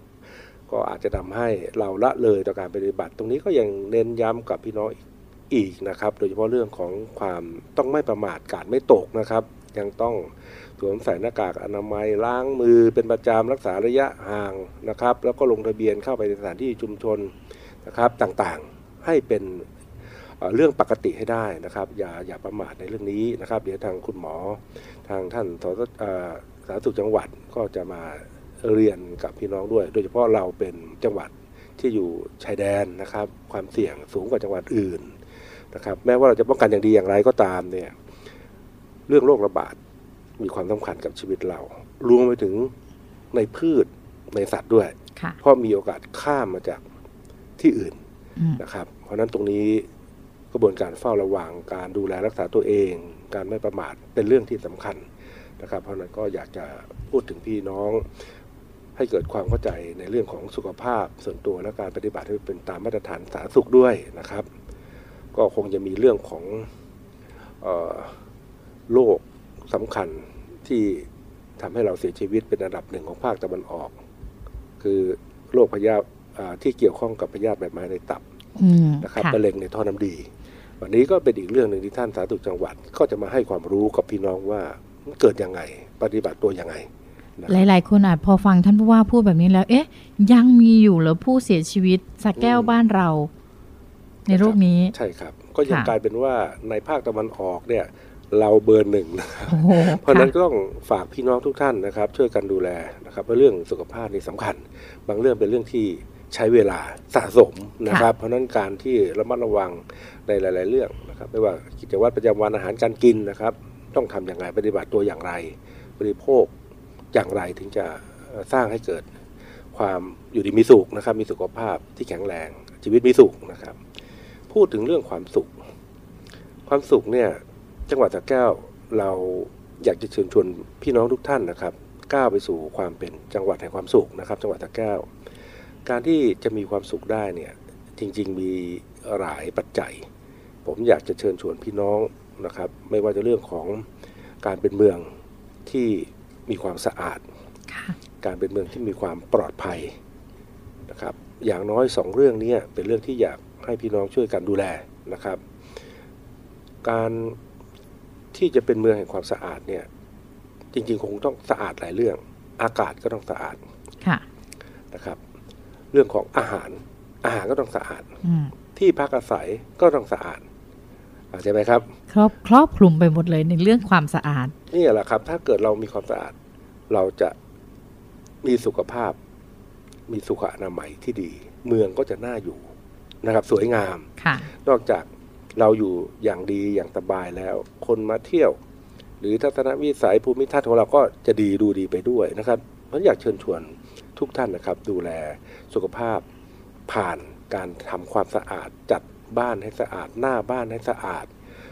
ปรุงอาหารที่สะอาดเพราะฉะนั้นพี่น้องเกษตรกรก็อย่าไปใช้สารเคมีกับการเอ่อเพาะปลูกนะครับเราก็จะได้อาหารที่ปลอดภัยนะครับเพราะฉะนั้นความสะอาดก็จะมาพร้อมกับความปลอดภัยเรื่องอาหารด้วยค่ะนะครับโดยเฉพาะอย่างยิ่งเรื่องของขยะ ขยะเนี่ยเป็นเรื่องใหญ่ เพราะเกี่ยวข้องกับทุกๆคน เราเป็นผู้ผลิตขยะนะครับ พี่น้องคนหนึ่งเนี่ยกิโลประมาณกิโลนิดๆทุกวัน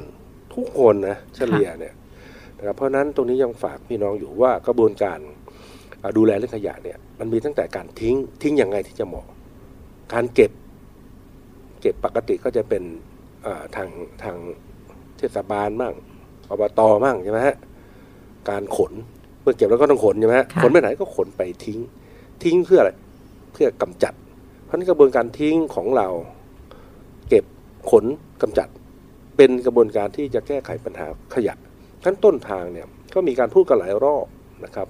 ว่าทำยังไงถึงจะทำให้ไปสู่การที่ไม่ไม่มีขยะหรือปราศจากขยะ พื้นพื้นเลยก็คือว่าถ้าเรามองขยะเป็นสองส่วนนะขยะแห้งกับขยะเปียก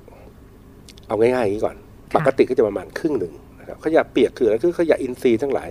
ผักเนื้ออะไรเศษอาหารทั้งหลายนี่นี่คือขยะเขาเรียกว่าขยะอินทรีย์หรือขยะเปียก ขยะพวกเนี้ยสามารถย่อยสลายเป็นปุ๋ยได้ เพราะฉะนั้นถ้าเราสามารถจัดการขยะเปียกนะครับ หลังบ้านเรานะครับ ใส่ถังใส่บ่อกลบ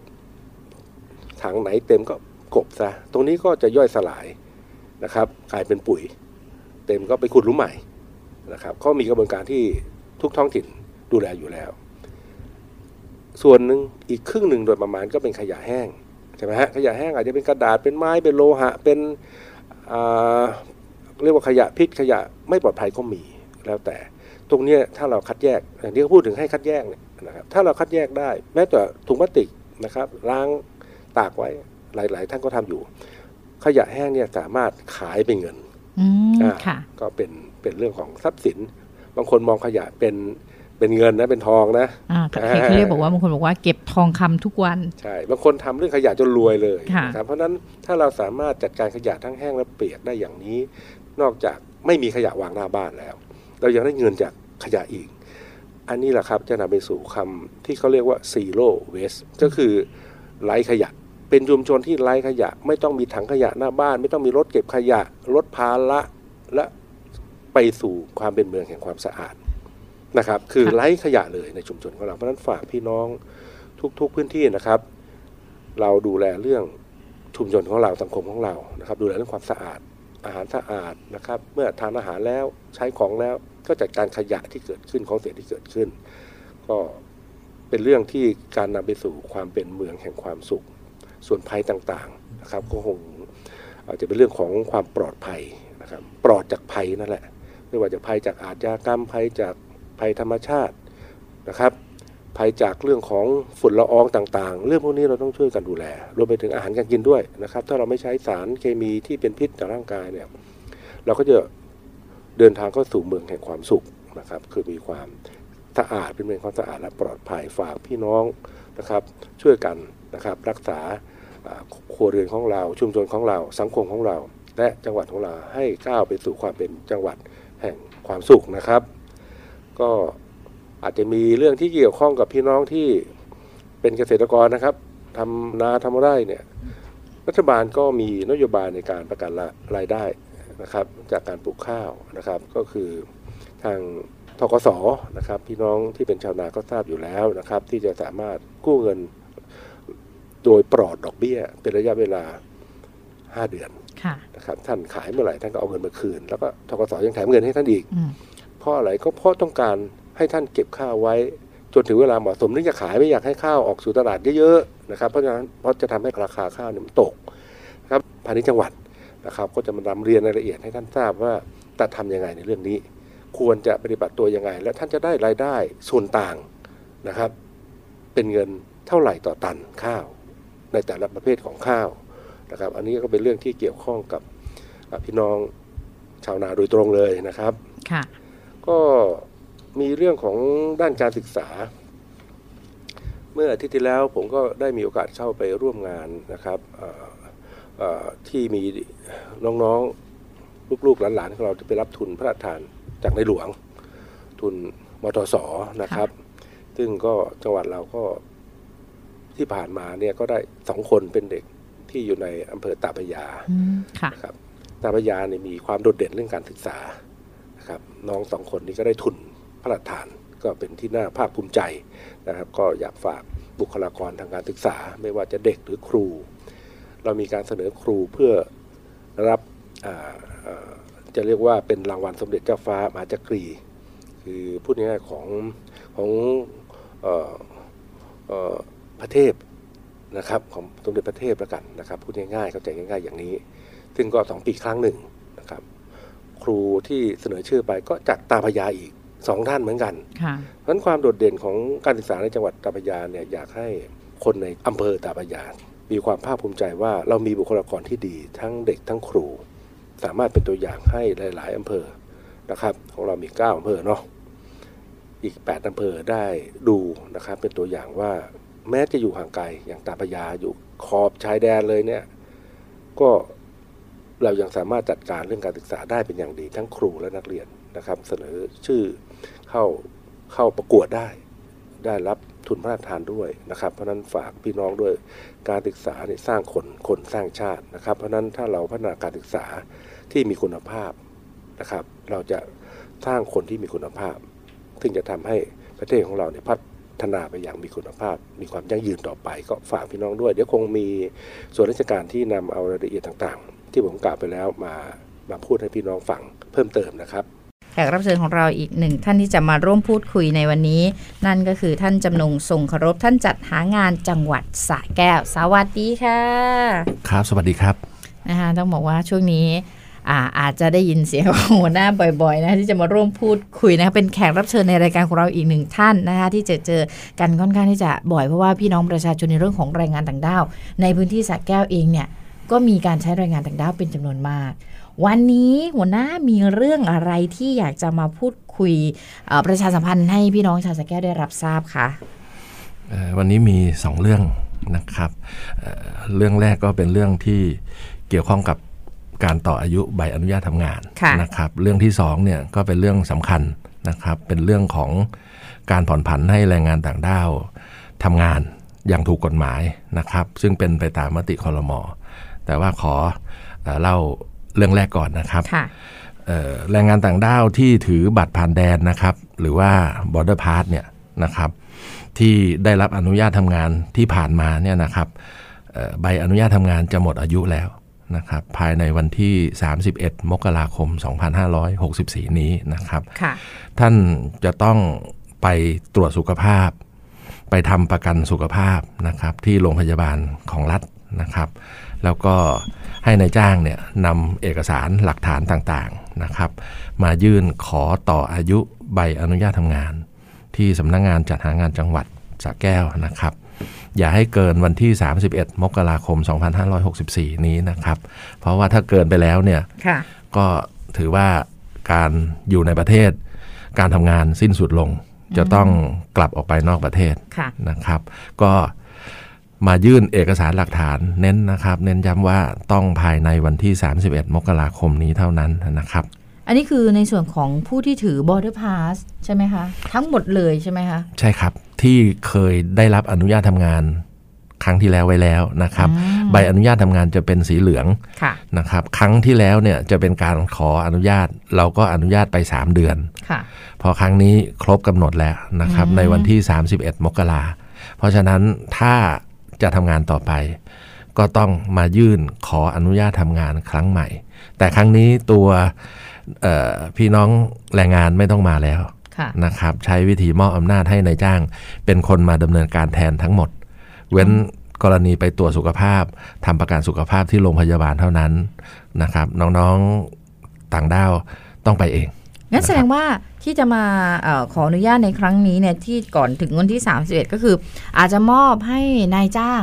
นะคะมาทำแทนได้ใช่ครับ โอ้นะคะ เพราะฉะนั้นแล้วอย่างนี้ถ้าไปตรวจสุขภาพ ถ้าเกิดไปกันเป็นจำนวนมากเอออันนี้หลาย ๆ คนอาจจะมีข้อสงสัยนะหัวหน้าใช่ครับ จะเดินพอทางได้ไหมคะเดินทางได้ครับ ช่วงค่ะนี้เป็นช่วงการแพร่ระบาดของเชื้อโควิดนะครับค่ะใครก็กลัวนะครับ ทาทางทางจังหวัดก็มีมาตรการป้องกัน ไม่ให้มีการเคลื่อนย้ายแรงงานออกไปนอกพื้นที่โดยไม่จำเป็นค่ะนะครับ ทีนี้เรามีเหตุจำเป็นที่จะต้องไปตรวจสุขภาพ เพื่อนำเอกสารหลักฐานเนี่ยมายื่นขอต่ออายุใบอนุญาตทำงานค่ะนะครับ เราต้องไปแจ้งนะครับ การเดินทางไปก็ขออนุญาตให้ไปแจ้งที่อำเภอนะครับ แล้วก็อำเภอก็จะมีเอกสารหลักฐานออกให้ นะครับนำเอกสารหลักฐานนั้นนะครับ แล้วก็หลักฐานใบอนุญาตทำงาน พกติดตัวไป ก็จะได้รับความสะดวกนะครับ แต่ถ้าเกิดไปคนสองคนนะครับ ก็ถือว่าเป็นการเอ่อเดินทางไปปกติไม่ได้ไม่ได้มีปัญหา ก็จะมีข้อขัดข้องกรณีที่ขนกันไปนั่งเงินไปสิบยี่สิบคนในรถอะไรอย่างเงี้ยนะครับค่ะมันก็เป็นข้อสังเกตที่ที่ทางภาครัฐก็จะต้องตรวจสอบอืมนะครับงั้นแสดงว่า ขอต่อใบอนุญาตเนี่ยให้นายจ้างมาทำแทนได้ใช่แต่ครับตอนไปตรวจสุขภาพเนี่ยนะคะ ท่านก็จะต้องไปขออนุญาตก่อนใช่ที่ครับอำเภอใช่ครับนะคะเพื่อความปลอดภัยแล้วอย่างนี้หรือเออเออถ้าเกิดเดินทางมันก็ในต้องต้องไปที่อำเภอเท่านั้นใช่ไหมคะใช่ครับไปแจ้งไปแจ้งที่อำเภอนะคะอะอันนี้ชัดเจนนะคะรวมถึงแรงงานต่างด้าวในกลุ่มอื่น ๆด้วยนะครับค่ะก็จะมีบางกลุ่มที่เป็นกลุ่มช่างฝีมือ บางกลุ่มที่เป็นกลุ่มผู้ชำนาญการต่าง ๆ เนี่ย ถ้าใบอนุญาตทำงานจะหมดอายุ หรือว่าถ้าวีซ่าจะหมดอายุนะครับ ก็ให้ไปต่ออายุ แล้วก็มาขออนุญาตทำงานก่อนที่ใบอนุญาตทำงาน หรือว่าก่อนที่วีซ่าจะหมดอายุนะครับ นะคะยังไงก็ต้องรีบดำเนินการ อันนี้คือในส่วนของผู้ที่ถือ border pass นะคะ แล้วก็ที่ขอใบอนุญาตทำงานที่สีเหลืองๆที่อย่างที่หัวหน้าบอกเอาไว้นะใช่ครัคะบก็คือท่านจะต้องไปตรวจสุขภาพไปเอ่อต่อประกันสังคม แล้วก็ไปต่อใบอนุญาตทำงาน ไม่ไม่ได้ประกันสังคมครับประกันเอสุอขแต่ประภากันพสุขภาพขออภัยค่ะใช่ประกันครับสุขภาพใช่ประกันครับสุขภาพนะต้องไปตรวจสุขภาพแล้วก็ประกันสุขภาพนะคะแล้วก็ต่อใบอนุญาตทำงานในส่วนของใบอนุญาตทำงานเนี่ยอาจจะมอบให้ทางนายจ้าง ใช่ครับนะไปต่อไปยื่นต่อให้ได้ แต่ตรวจสุขภาพต้องไปเองคือใครก็ไปตรวจแทนเราไม่ได้อยู่แล้วนะคะใช่ครัอ่าบใช่นะครัคะบภายในวันที่ 31 มกราคมนี้นะคะเป็นเรื่องอีกหนึ่งเรื่องที่ท่านอ่าจัดหางานนะคะหัวหน้าบอกว่าห่วงใยเหมือนกัน แล้วก็อีกประเด็นค่ะตอนนี้ อันนี้เป็นนะคะเป็นเรื่องที่สำคัญนะครับ ขออนุญาตว่าต้องแยกกัน อย่าไปปนกันกับกลุ่มเมื่อสักครู่นี้นะครับ เมื่อสักครู่นี้เป็นกลุ่มที่ ได้รับอนุญาตทำงานอยู่แล้วนะครับเป็นกลุ่มเดิมที่อยู่ในจังหวัดสระแก้วของเราอยู่แล้วค่ะนะครับ แล้วก็เอ่อใบอนุญาตทำงานจะหมดอายุก็มาดำเนินการต่ออายุ แต่สำหรับกลุ่มนี้นะครับ กลุ่มใหม่ที่จะนำเรียนท่านผู้ฟัง ก็คือคณะรัฐมนตรีนะครับได้มีมติเมื่อวันที่ 29ธันวาคม 2563 เนี่ยเห็นชอบให้คนต่างด้าวสัญชาติกัมพูชาลาวเมียนมาที่อยู่ในประเทศไทย และทำงานเอออยู่แล้วนะครับ ก็ให้ทำงานอย่างถูกต้องต่อไปเป็นกรณีพิเศษ ภายใต้สถานการณ์การแพร่ระบาดของโรคติดเชื้อไวรัสโคโรนา 2019 ก็หมายความว่า แรงงานต่างด้าวที่ทำงานโดยไม่มีเอกสารอยู่ในประเทศไทยนะครับ อยู่แล้วค่ะก่อนวันที่ 29 ธันวาคม 2563 ก็คือก่อนที่คลมจะมีมติอืมอยู่อยู่แล้วค่ะทำงาน โดยไม่มีเอกสารอยู่แล้วค่ะหรือว่าเอกสารอาจจะหมดอายุไปนะครับ หลงลืมไม่ได้ไปต่อนะครับ ก็ให้มาขึ้นทะเบียนดำเนินการตามกระบวนการ แล้วท่านจะได้รับสิทธิในการทำงานอย่างถูกกฎหมาย จนถึงวันที่เอ่อ13 กุมภาพันธ์ 2506 เอาง่ายๆว่าตอนนี้นะคะนี่กรณีคนละ อันกับบอร์เดอร์พาที่ท่านมีอยู่แล้วท่านขออนุญาตอยู่แล้ว แต่มันจะหมดตอนนี้คือในเรื่องของคนผ่านคือ เอาง่ายว่าใครก็ตามที่อาจจะหลงลืมหรือท่านเข้ามาแล้วท่านไม่ไปต่อแล้วกลายเป็นว่าท่านเอกสารหรือว่าแบบท่านไม่มีหลักฐานอะไรแล้วนะคะก็คือสามารถเข้ามา ดำเนินการให้ถูกต้อง อันนี้เข้าใจถูกต้องไหมคะใช่ครับคือเอาเป็นว่าเหมือนเหมือนให้คิดง่ายว่าตอนนี้คือท่านอยู่แบบผิดกฎหมายอยู่ แต่คือท่านเข้ามาตั้งแต่เอ่อธันวาก่อน29ธันวานะคะคือท่านท่านอาจจะอย่างที่หัวหน้าบอกว่าหลงลืมไปต่อทะเบียนแล้วก็ไม่ได้สนใจแล้วก็ปล่อยผ่านเอาไว้ ตอนนี้เปิดโอกาสใช่ครับให้ท่านมาดำเนินการให้ถูกต้องใช่ครับ ถูกต้องไหมคะใช่ครับอยู่ตรงไหนก็มาทำให้ถูกต้องซะครับนี่คือเป็นเปิดโอกาสให้ใช่ครับไหมคะมีขั้นตอนดำเนินการยังไงบ้างคะ นี่แหละครับเอ่อวันที่ 15 นะครับค่ะเป็นวันพรุ่งนี้เนี่ยนะครับค่ะก็จะเปิดระบบให้ลงทะเบียนผ่านระบบออนไลน์นะครับ ตั้งแต่วันที่ 15 มกราคม 2564 ถึงวันที่ 13 กุมภาพันธ์ 2564 นะครับ เข้าไปที่เอ่อ URL ที่จะพิมพ์เว็บไซต์นี่แหละครับ พิมพ์คำว่า e นะครับ ภาษาอังกฤษนะครับค่ะ e ขีดค่ะ work permit ค่ะ doe go th ก็จะขึ้นหน้าจอเป็นโปรแกรมให้เราเข้าไปดำเนินการในนั้นได้เลยอืมนะครับนายจ้างเตรียมรูปถ่ายแรงงานของท่านคนละหนึ่งใบค่ะพิมพ์เข้าไปในระบบเลยนะครับ จะมีรายละเอียดให้กรอกข้อมูลนะครับ ไม่ยากนะครับ ก็คือเอาง่ายๆว่าตอนนี้นายจ้างถ้ามีอยู่ ถ้ามีลูกจ้างที่อาจจะไม่มีหลักฐานเอาง่ายๆก็คือ ไม่มีหลักฐานอะไรละ หรือว่าไม่ได้ต่อหลงลืมต่ออะไรก็ตามแต่เนี่ยนะคะ ก็คือให้ไปดำเนินการคือเราตัวเราเองใช่ไหมคะเข้าไปกรอกได้เลย ไม่ได้ยุ่งยากใช่ไหมคะตัวนายจ้างนะครับนายจ้างค่ะนายจ้างเข้าไปกรอกไม่ยุ่งยากอืมเป็นระบบคอมพิวเตอร์ออนไลน์ค่ะกรอกไม่เป็นถามลูกกรอกไม่เป็นถามเพื่อนค่ะนะครับ สามารถดำเนินการได้ ใช้อินเทอร์เน็ตที่บ้านได้เลยอืมครับค่ะ ก็คือกรอกภายในวันที่ 15 มกราถึง 13 กุมภา ใช่ครับใช่ไหมถึงคะ13 กุมภาพันธ์ 2564 นะครับ เมื่อกรอกเสร็จแล้วค่ะนะครับ ก็จะปริ้นเอกสารหลักฐานในนั้นออกมา เป็นบัญชีรายชื่อนะครับ ชื่อของท่านเป็นนายจ้าง เป็นชื่อของลูกน้องท่าน ชื่อของคนต่างด้าวค่ะนะครับ ปริ้นออกมาเป็นหลักฐาน แล้วก็จะมีเอกสารการชำระเงินค่าธรรมเนียมใบอนุญาตทำงาน ปริ้นออกมาด้วยอืมค่ะครับ ถือติดตัวไว้นะครับ เพื่อดำเนินการในขั้นต่อไปทำยังไงต่อคะครับเอ่อ ถ้า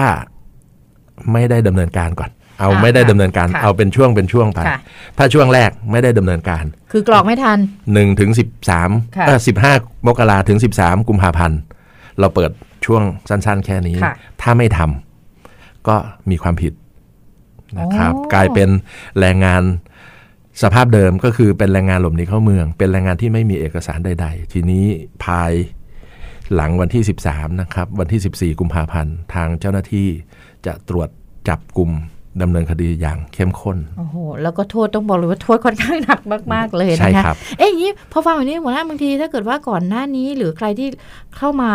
นี่ถือว่าเป็นการเหมือนก็ด้วยความปลอดภัยด้วยนะเรื่องของโควิด เพราะใช่ครับต้องมีการตรวจสุขภาพด้วย ใช่ครับใช่ไหมคะ ในส่วนของกลุ่มนี้กลุ่มใช่ที่ครับไม่มีหลักฐานอะไรเลยก็ตามแต่ใช่ครับ เหมือนเอาง่ายๆว่าตอนเนี้ยคือท่านอาจจะอยู่แบบ ผิดกฎหมายอยู่ในตอนเนี้ยช่วงนี้คือเปิดโอกาสให้ท่านได้มาทำให้ถูกต้องใช่ถูกครับไหมคะถูกครับอ่าเพราะฉะนั้นถ้ารีบดำเนินการในช่วงนี้จะไม่ได้มีความผิดเพื่อท่านจะมาทำให้ถูกต้องในช่วงวันที่ 15 มกราถึง 13 กุมภาต้องกรอกให้ทันข้อมูล ใช่ครับนะคะถ้าเอาไม่ล่ะไม่มีขยายใช่ไหมคะไม่มีครับ เมื่อดำเนินการตรงนี้เสร็จแล้วนะครับค่ะกรอกข้อมูลปริ้นพิมพ์ รายละเอียดบัญชีรายชื่อออกมาแล้วนะครับค่ะท่านก็จะต้องไปตรวจสุขภาพอืม ทีนี้ต้องไปตรวจสุขภาพนะครับ กับโรงพยาบาลค่ะนะครับ ในมาตรการตรงนี้เนี่ยเดี๋ยวทางโรงพยาบาลก็จะติดต่อไปที่ท่านนะครับ หรือว่าให้ท่านติดต่อไปที่โรงพยาบาลนะครับ กระบวนการตรวจสุขภาพ เพราะว่าอย่าลืมว่าแรงงานกลุ่มนี้เป็นแรงงานยังไม่ได้ผ่านการตรวจสุขภาพใด ๆ เลยอืมเป็นแรงงานที่เข้ามาอย่างไม่ถูกต้องค่ะเป็นแรงงานที่เอกสารหลักฐานหมดไปค่ะนะครับ เพราะฉะนั้นต้องตรวจสุขภาพ ประกันสุขภาพ แล้วก็จะต้องตรวจโควิดด้วยโอ้นะคะนะครับนี่จริงๆก็ปลอดภัยทั้งตัวแรงงานเอง แล้วก็ปลอดภัยสำหรับทุกคนด้วยเวลาไหนจ้างท่านจะรับใครมาทำงานก็อย่างน้อยๆก็เป็นการสกรีนนะคะตรวจสอบเขาในระดับหนึ่งตัวเขาเองก็ก็จะได้สบายใจด้วยว่าเขาก็ไม่ได้เป็นผู้ติดเชื้อ เช่นเดีใช่ยวกันตรงนี้ะคะต้องนัดหมายกับทางโรงพยาบาลอีกทีหนึ่งว่า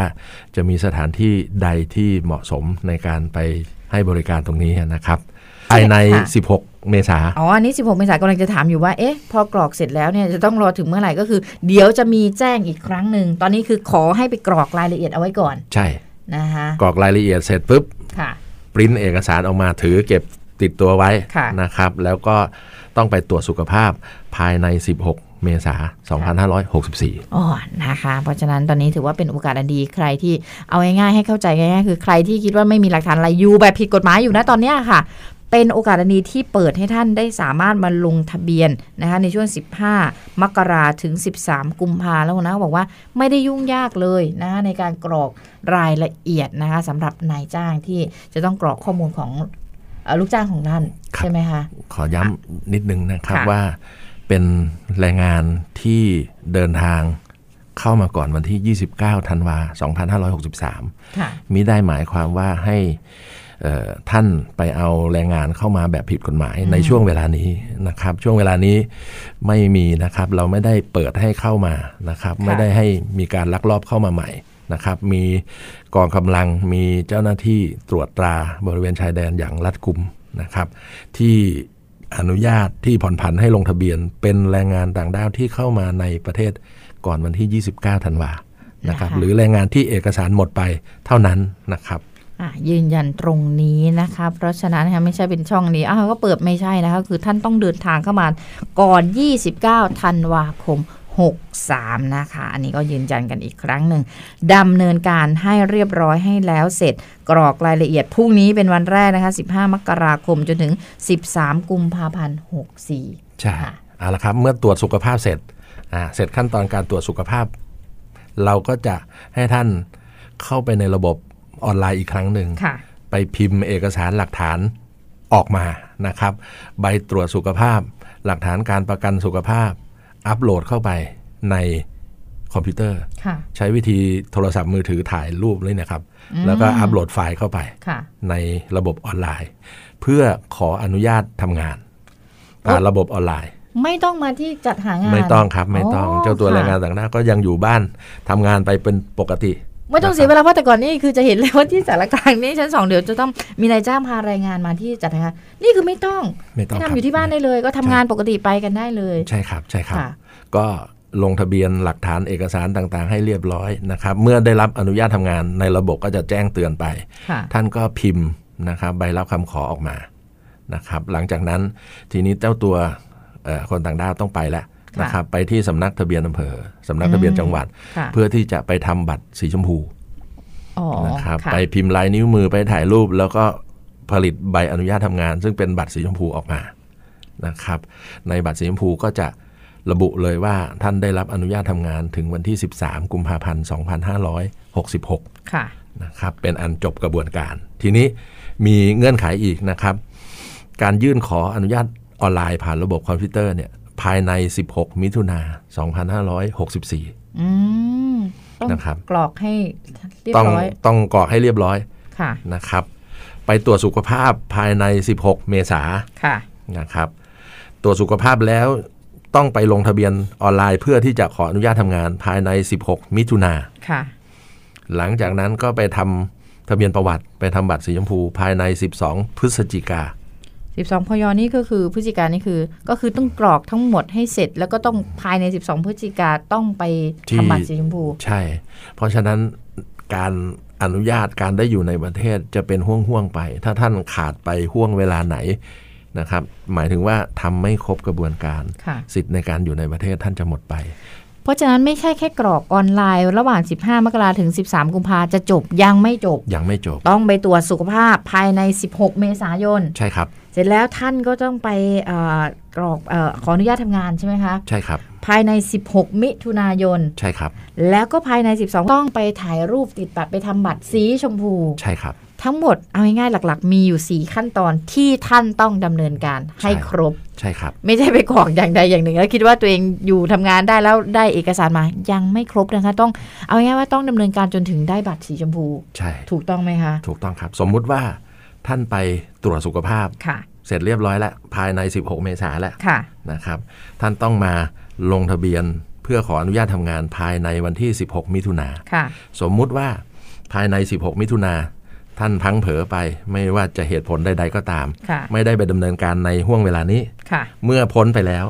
ทำไม่ได้แล้ว ท่านจะอยู่ในประเทศได้แค่นั้นโอ้ก็คือหมดสิทธิ์ก็คือถึงแค่ 16 มิถุนาใช่เพราะฉะนั้นนี่ ขาดขั้นตอนไหนไปใช่ไม่ครัได้บเลย ใช่ครับเพราะอ่าต้องต้องดูขั้นตอนไปทีละขั้นไปทีละขั้นค่ะนะครับให้ถูกต้อง แต่ว่าไม่ต้องกังวลนะครับ ในเอกสารที่เราออกให้ในแต่ละชุดในแต่ละขั้นตอน จะมีรายละเอียดบอกไว้เลยว่า ท่านจะต้องมาดำเนินการภายในเวลานี้ ภายในเวลานี้ตามขั้นตอนไหน เอาง่าย ๆ ขั้นต้นไปกรอกอาเอกสารข้อมูลทางออนไลน์พรุ่งนี้เป็นวันแรกก่อน แล้วเดี๋ยวในนั้นน่ะ จะบอกท่านเองว่าขั้นต่อไปต้องไปทำอะไร และเมื่อดำเนินการขั้นที่ 2 เสร็จแล้วเนี่ยก็จะมีบอกอีกเหมือนกันว่า ท่านจะดำเนินการทั้งเรื่องของลงทะเบียนขออนุญาตทำงานภายในวันที่เท่าไหร่ใช่ไหมคะใช่คเสรัร็บจแล้วก็ต้องไปเอ่อทำบัตรสีชมพูนะภายในวันที่ 12 พฤศจิกาใช่ครับไม่ต้องเป็นกังวลขอให้ท่านไปดำเนินการขั้นแรกก่อนนะคะเดี๋ยวชั้นต่อไปเขาก็จะมีรายละเอียดบอก ฟังแล้วก็ไม่ได้ยุ่งยากมากนะคะ ไม่ไม่ยุ่งยากเลยครับ แล้วก็น้องๆแรงงานนะครับ ก็สามารถทำงานได้เลยอืมตั้งแต่วันนี้เป็นต้นไปใครที่เข้ามาก่อนวันที่ 29 ค่ะ วันนี้ก็ทำงานไปได้อืมทำไปเรื่อยค่ะๆนะครับนายจ้างก็ไปลงทะเบียนภายใน 13 กุมภาค่ะถ้าไม่ลงทะเบียนภายใน 13 กุมภาหมดสิทธิ์ต้องกลับอ๋อบ้านนะนะคะครับ ไปตรวจสุขภาพภายใน 16 เมษาย นนะครับก็ทำภายใน 16 เมษายนถ้าไม่ดำเนินการภายในกำหนดก็ก็ก็สิ้นสุดระยะเวลาค่ะแต่ละห่วงเวลาไปเรื่อยๆอ่านนะครับต้องให้ครบจนท้ายที่สุดแล้ว ภายในวันที่ 12 พฤศจิกา 2564 ท่านจะได้รับอนุญาตทำงานอีก 2 ปี ถึงวันที่ 13 กุมภาพันธ์2566 นะคะสุดท้ายแล้วทุกคนจะต้องได้ถือบัตรสีชมพูเอาง่ายๆแบบนี้ใช่ถ้าครับไม่มีบัตรสีชมพูตราบใด ท่านจะได้อยู่แค่ห่วงเวลาตามที่ท่านไปดำเนินการเท่านั้นใช่ครับและหลังจากนี้ก็จะมีการตรวจจับอย่างเข้มข้นอืมนะครับ แต่ว่านำเรียนข้อมูลเพิ่มเติมนะครับแรงงานในกลุ่มนี้ไม่สามารถเดินทางออกไปนอกเขตพื้นที่จังหวัดได้อ๋อค่ะนะครับ เว้นแต่ว่ามีเหตุจำเป็น จริงๆนะครับไปโรงพยาบาล ไปเรื่องเกี่ยวกับความจำเป็นจริง ๆ ก็ต้องไปขออนุญาตที่อำเภอ แต่ว่าโดยหลักแล้วไปไม่ได้ เพราะว่าเขาไม่ได้มีเอกสารเดินทางค่ะเช่นหนังสือเดินทางหรือว่าวีซ่านะครับ เราไม่เราตัดห่วงเวลาตรงนั้นออกเพื่อไม่ให้เอ่อพี่น้องแรงงานเนี่ยไปออกันหรือว่าไปเข้าแถวไปรวมกันเป็นกลุ่มเพื่อป้องกันโควิดนี่แหละครับ นะคะ แล้วก็จริง ๆ ลดขั้นตอนสำหรับพี่น้องประชาชนบางคนต้องเสียเวลา เพราะเห็นเดินทางมาที่จะจัดหางานเองเวลาติดต่อในขั้นตอนต่างๆ ก็เป็นวันแล้วนะคะ ใช่ครับใช่ครับนะคะอันนี้คือสะดวกสามารถลงออนไลน์ได้เลยเผื่อบางคนบอกว่าลงไม่เป็นจะติดต่อเจ้าหน้าที่หรือมีแบบขอคำชี้แนะ นอกจากเหนือจากนี้ได้ไหมคะหัวหน้าได้ครับได้ครับ อีกเพิ่มเติมอีกนิดนึงค่ะนะครับเอ่อก็ไม่ต้องกังวลนะครับสำหรับพี่น้องแรงงานที่ผมนำเรียนว่า ไม่สามารถเดินทางออกไปนอกเขตจังหวัดได้ค่ะนะครับ เมื่อสถานการณ์โควิดคลี่คลายนะครับ เราจะประสานไปที่ประเทศต้นทางอืมเพื่อให้เขาเดินทางมาออกเอกสารค่ะนะครับ เอกสารใช้แทนหนังสือเดินทาง หรือว่าหนังสือเดินทางนะครับแล้วก็จะกลับเข้าไปสู่กระบวนการปกติ ท่านต้องไปขอวีซ่า จะได้วีซ่าแล้ว จะได้ค่ะใบอนุญาตทำงานใหม่นะครับ ก็เข้าสู่กระบวนการใหม่ ทีนี้เมื่อได้เอกสารครบถ้วนก็สามารถเดินทางไปจังหวัด ที่ท่านต้องการได้ ไปเที่ยวพัทยาได้อืมไปเที่ยวทะเลได้ไปเที่ยวภูเขาได้ค่ะนะครับ อันนั้นเป็นมาตรการต่อไป แต่ว่าตอนนี้ยังอยู่ในห่วงของโควิดอยู่ค่ะนะครับ ก็ต้องเป็นแบบนี้ไปก่อนครับ เชื่อว่าก็คงไม่มีใครอยากออกนอกพื้นที่จนนี้คือ ทุกคนอยากจะอยู่กับที่นะคะเพื่อความปลอดภัยนั่นเองนะคะ เพราะฉะนั้น อ่าถ้าในส่วนของการผ่อนผันรายงานต่างดาว พรุ่งนี้นะคะ วันแรกในการลงทะเบียนออนไลน์ถึง 13 กุมภาพันธ์ใครที่เข้ามาก่อนวันที่ 29 ธันวาคม ท่านอาจจะหลงลืม บัตรหมดอายุไม่ได้ตอบ ตอนนี้ท่านเป็นคนที่อยู่แบบผิดกฎหมาย ตอนนี้เปิดโอกาสให้ท่านมาทำให้ถูกต้องนะคะ ก็รีบดำเนินการกันด้วย ยังมีอีกค่ะนิดหนึ่งค่ะนะครับ เรายังเปิดโอกาสให้กับพี่น้องแรงงานที่ไม่มีนายจ้างด้วย อ๋อค่ะ สมมุติว่านายจ้างเดิมเลิกจ้างไปแล้วค่ะนะครับ ตอนนี้ก็กลับบ้านไม่ได้อืมอยู่เล่ร่อนอยู่ ไม่รู้จะทำอะไร ไม่มีนายจ้างนะครับ ก็ให้มาลงทะเบียนเช่นกันค่ะในเอ่อคอมพิวเตอร์ออนไลน์ของเรานะครับ จะมี4ภาษาค่ะนะครับ ภาษากัมพูชา ภาษาลาว ภาษาเมียนมาภาษาไทยนะครับ มี4ภาษาพี่น้องกัมพูชาก็สามารถเข้าไปแล้วลงทะเบียนด้วยตนเองได้เลย ในห่วงเวลาเดียวกัน ตั้งแต่วันที่ 15 มกราถึง 13 กุมภานะครับ แล้วก็ไปตรวจสุขภาพเหมือนกันนะครับค่ะถึงวันที่ 16 เมษายน 2564 นะครับ แต่ว่าก่อนที่จะมาขออนุญาตทำงานนะครับ ท่านต้องไปจัดทำทะเบียนประวัติก่อนนะครับภายในวันที่ 16 มิถุนา2564 ถึงจะมาขออนุญาตทำงานผ่านระบบออนไลน์ค่ะนะครับ ภายในวันที่ 13 กันยา 2564 นะครับค่ะแล้วก็ท้ายสุดก็ไปทำบัตรสีชมพูที่สำนักทะเบียนนะครับ ไม่ได้ยุ่งยากอะไรเลยอืมกระบวนการคล้ายกันกับขั้นตอนที่มีนายจ้างนะครับ ก็คือต้องเข้าไปที่ e-workpermit.go.th เหมือนกันครับอืมเพียงแต่ว่าเป็นทางเลือกเผื่อไว้สำหรับพี่น้องที่นายจ้างเลิกจ้างพอดีค่ะแล้วยังหานายจ้างไม่ได้ แล้วระยะเวลาลงทะเบียนก็จะหมดค่ะทำยังไงให้ ท่านลงทะเบียนด้วยตนเองได้อืมนะครับ นี่คือเปิดโอกาสให้ทั้งมีนายจ้างแล้วก็แบบไม่มีนายจ้าง ใช่ครับนะคะ สามารถลงทะเบียนได้นะคะอันนี่เพราะว่าหลาย ๆ คนก็อาจจะสงสัยว่าเอ๊ะถ้าในช่วงนั้นเราไม่มีนายจ้างพอดีนะคะ จะทำยังไง นี่แหละค่ะเป็นช่องทางที่เป็นภาษากัมพูชาบ้านท่านท่านก็สามารถกรอกรายละเอียดได้นะคะไม่ยุ่งยากครับ นะคะยิ้มหลายๆคนหน่อยเอ๊ะถ้าอยากจะสอบถามเพิ่มเติม ถามไปได้ที่ไหนนะคะติดต่อไปได้ยังไงคะหัวหน้าที่คะสำนักงานจัดหางานจังหวัดสระแก้วนะครับค่ะ037ค่ะ425 020 ครับ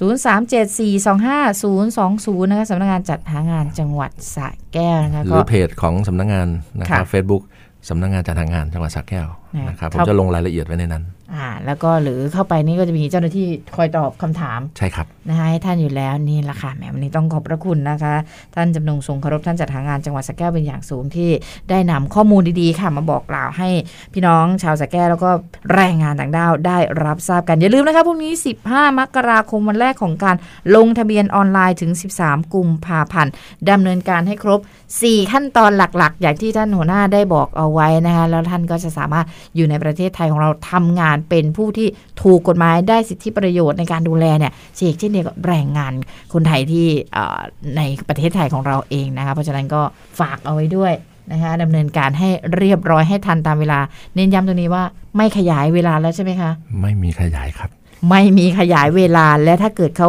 หลังจากนี้เขาจะมีมาตรการในการตรวจจับ คุมเข้มโทษสูงเลยทีเดียวนะฝากกันเอาไว้ด้วยค่ะนนี่ต้องขอบพระคุณนะคะ ท่านจำนงทรงเคารพท่านจัดหางานจังหวัดสระแก้วค่ะ ครับ สวัสดีครับ ขอบพระคุณครับ